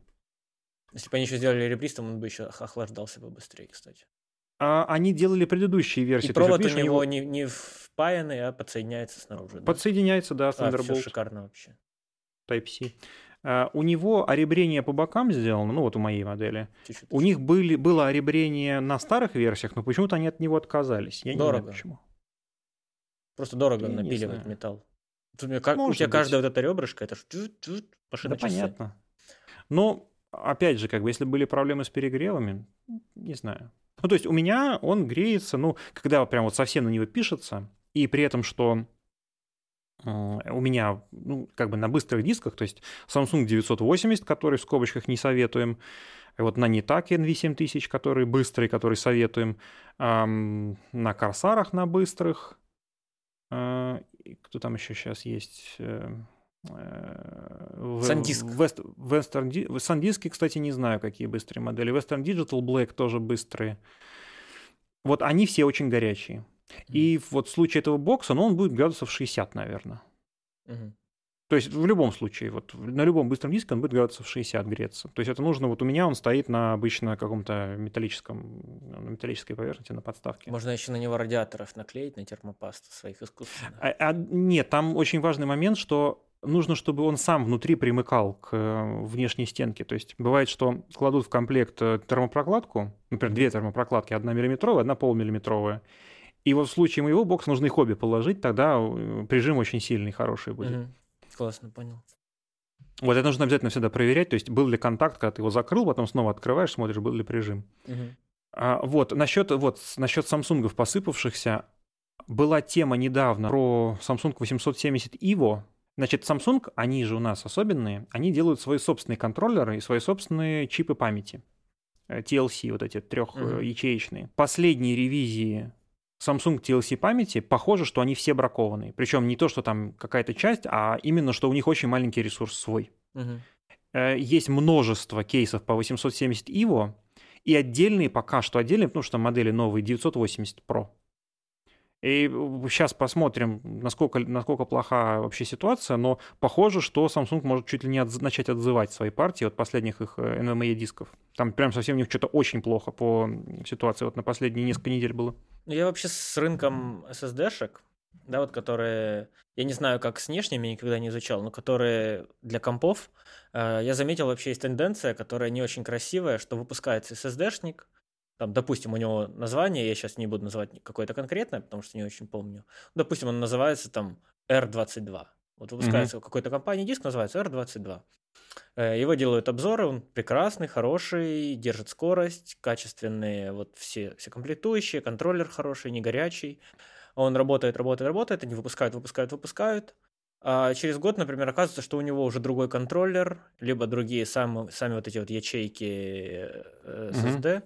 И по факту это оказывается другое устройство с тем же названием. То есть ты смотришь обзоры, э, все нормально, все хорошо, угу. покупаешь устройство, а это по факту другое устройство со старым названием. Потому что меняются постепенно комплектующие. Во-первых, потому что огромные объемы производств, и просто иногда да, меняется поставщик внутренних каких-то деталей. А во-вторых, mm наверное, в целях экономии, что есть более дешевый контроллер, и почему бы его не поставить? Люди-то все равно особо не замечают это, на самом деле, мне так кажется. Ну, SSD и SSD, быстро Во-первых, да, потому что ты замечаешь это, когда у тебя мультикам с Red с какого-нибудь только, ты почувствуешь там разницу между двум, там, тремя гигабайтами в секунду там, и одним. Да. Э, я слышал о таких историях у, у каких-то из известных брендов, но я слышал, свечу не держал. У XPG были, был, был скандал. У Адаты? Да. Насчет Адаты ничего не знаю. Я точно знаю про не так, потому что вот это была очень как краеугольный камень, когда этот NV7000 вышел, потому что, ну, э, просто там в полтора раза дешевле, чем конкуренты. И на обзорщикам они выслали модель на э, контроллер Phison E18, и он, значит, вот там такой э, хороший контроль, значит, все работает. А массу погнали уже купившим на контроллере от фирмы Nogrid. И вот у меня приехал и Nogrid, э, и с памятью Микрон. Угу. Нет, ну, он, вот те же цифры, которые показывали на всех тестах, то есть э, количество записи, скорость записи, температуры, ну, они все плюс-минус такие же. Угу, то есть в случае не так, а э, тревога оказалась ложной, хотя я тоже очень волновался. Ну, короче, что, с SSD ну... Э, такие практики просто бывают и стоит перепроверять, если что. Да, безусловно. То есть обязательно нужно посмотреть, есть ли разница по ревизиям, по партиям. Это обязательно стоит посмотреть перед покупкой. Но это касается в первую очередь дисков, которые вот э, самый последний, то есть NVMe стандарт 1.4. Потому что там уже речь идет о скоростях э, выше 3 гигабайт в секунду, если это диск воткнут в материнскую плату. И там может быть разница. А если вас устраивают скорости до 1 гигабайта в секунду, там в целом даже самый плохой, который сейчас продается, он в целом такие скорости будет поддерживать. Просто зачем, если за эти же деньги вы можете купить себе более хороший? Угу. Я думаю, тему мы закрыли. Да, я, в общем, что знали, рассказали. Там уже какие-то тонкости можем там отдельно обсудить в комментариях. Можно в комментариях написать вообще, что непонятно. Сейчас, кроме, кроме комментариев, помогите выбрать. Потому что все сказали. Помогите выбрать, Нет, кстати. На самом деле, Нет. если вы хотите, мы можем с вами устроить консультацию. Как э, говорил Дарин Мостин по цене color грейдинга, я готов сделать для вас конформ. Ваших знаний. Ну что, не, консультация тема хорошая. Э, особенно мне вот нравится формат консультации, если человеку хочется, что он прям заранее пишет вопрос, заранее готовишься и ему по вопросам рассказываешь. Мне кажется, это максимально хороший вариант, чем, знаешь, типа просто поговорить. Или чем заранее ну, какой-то написано что-то рассказывать. Что ну, все-то разные люди по-разному воспринимают инфу. Ну, конечно, у каждого свой случай. Вообще, бывает. в идеале, я бы, если человек хочет чему-то учиться, я бы сначала ему давал экзамен на эту тему. Э, так обычно так и бывает. То есть, когда ты к репетитору приходишь, ты, он тебя начинает сначала расспрашивать, что ты знаешь. Я, я пришел к тому, как надо, э, просто мыслями своими. Ну, как диаген? Давай завязывать узелок. Мы завязываем, вы подписываетесь. Социальный контракт такой получается. Да. Небольшой. У нас все еще есть Бусти, который продолжает развиваться. У нас, я думаю, уже вот появится что-то очень интересное, которое будет не связано с подпиской. да. Следите, все ссылки там, подписывайтесь, ждите. Подписывайтесь на наш телеграм-канал. Подписывайтесь на наш YouTube-канал. Мгм. Подписывайтесь на наши подкаст-платформы. Все их можете найти по поисковому запросу цветопередача, либо Gamma Talks. Ну а с вами были Русаков Алексей, Евгений Я. Воробьев. Пока. До встречи.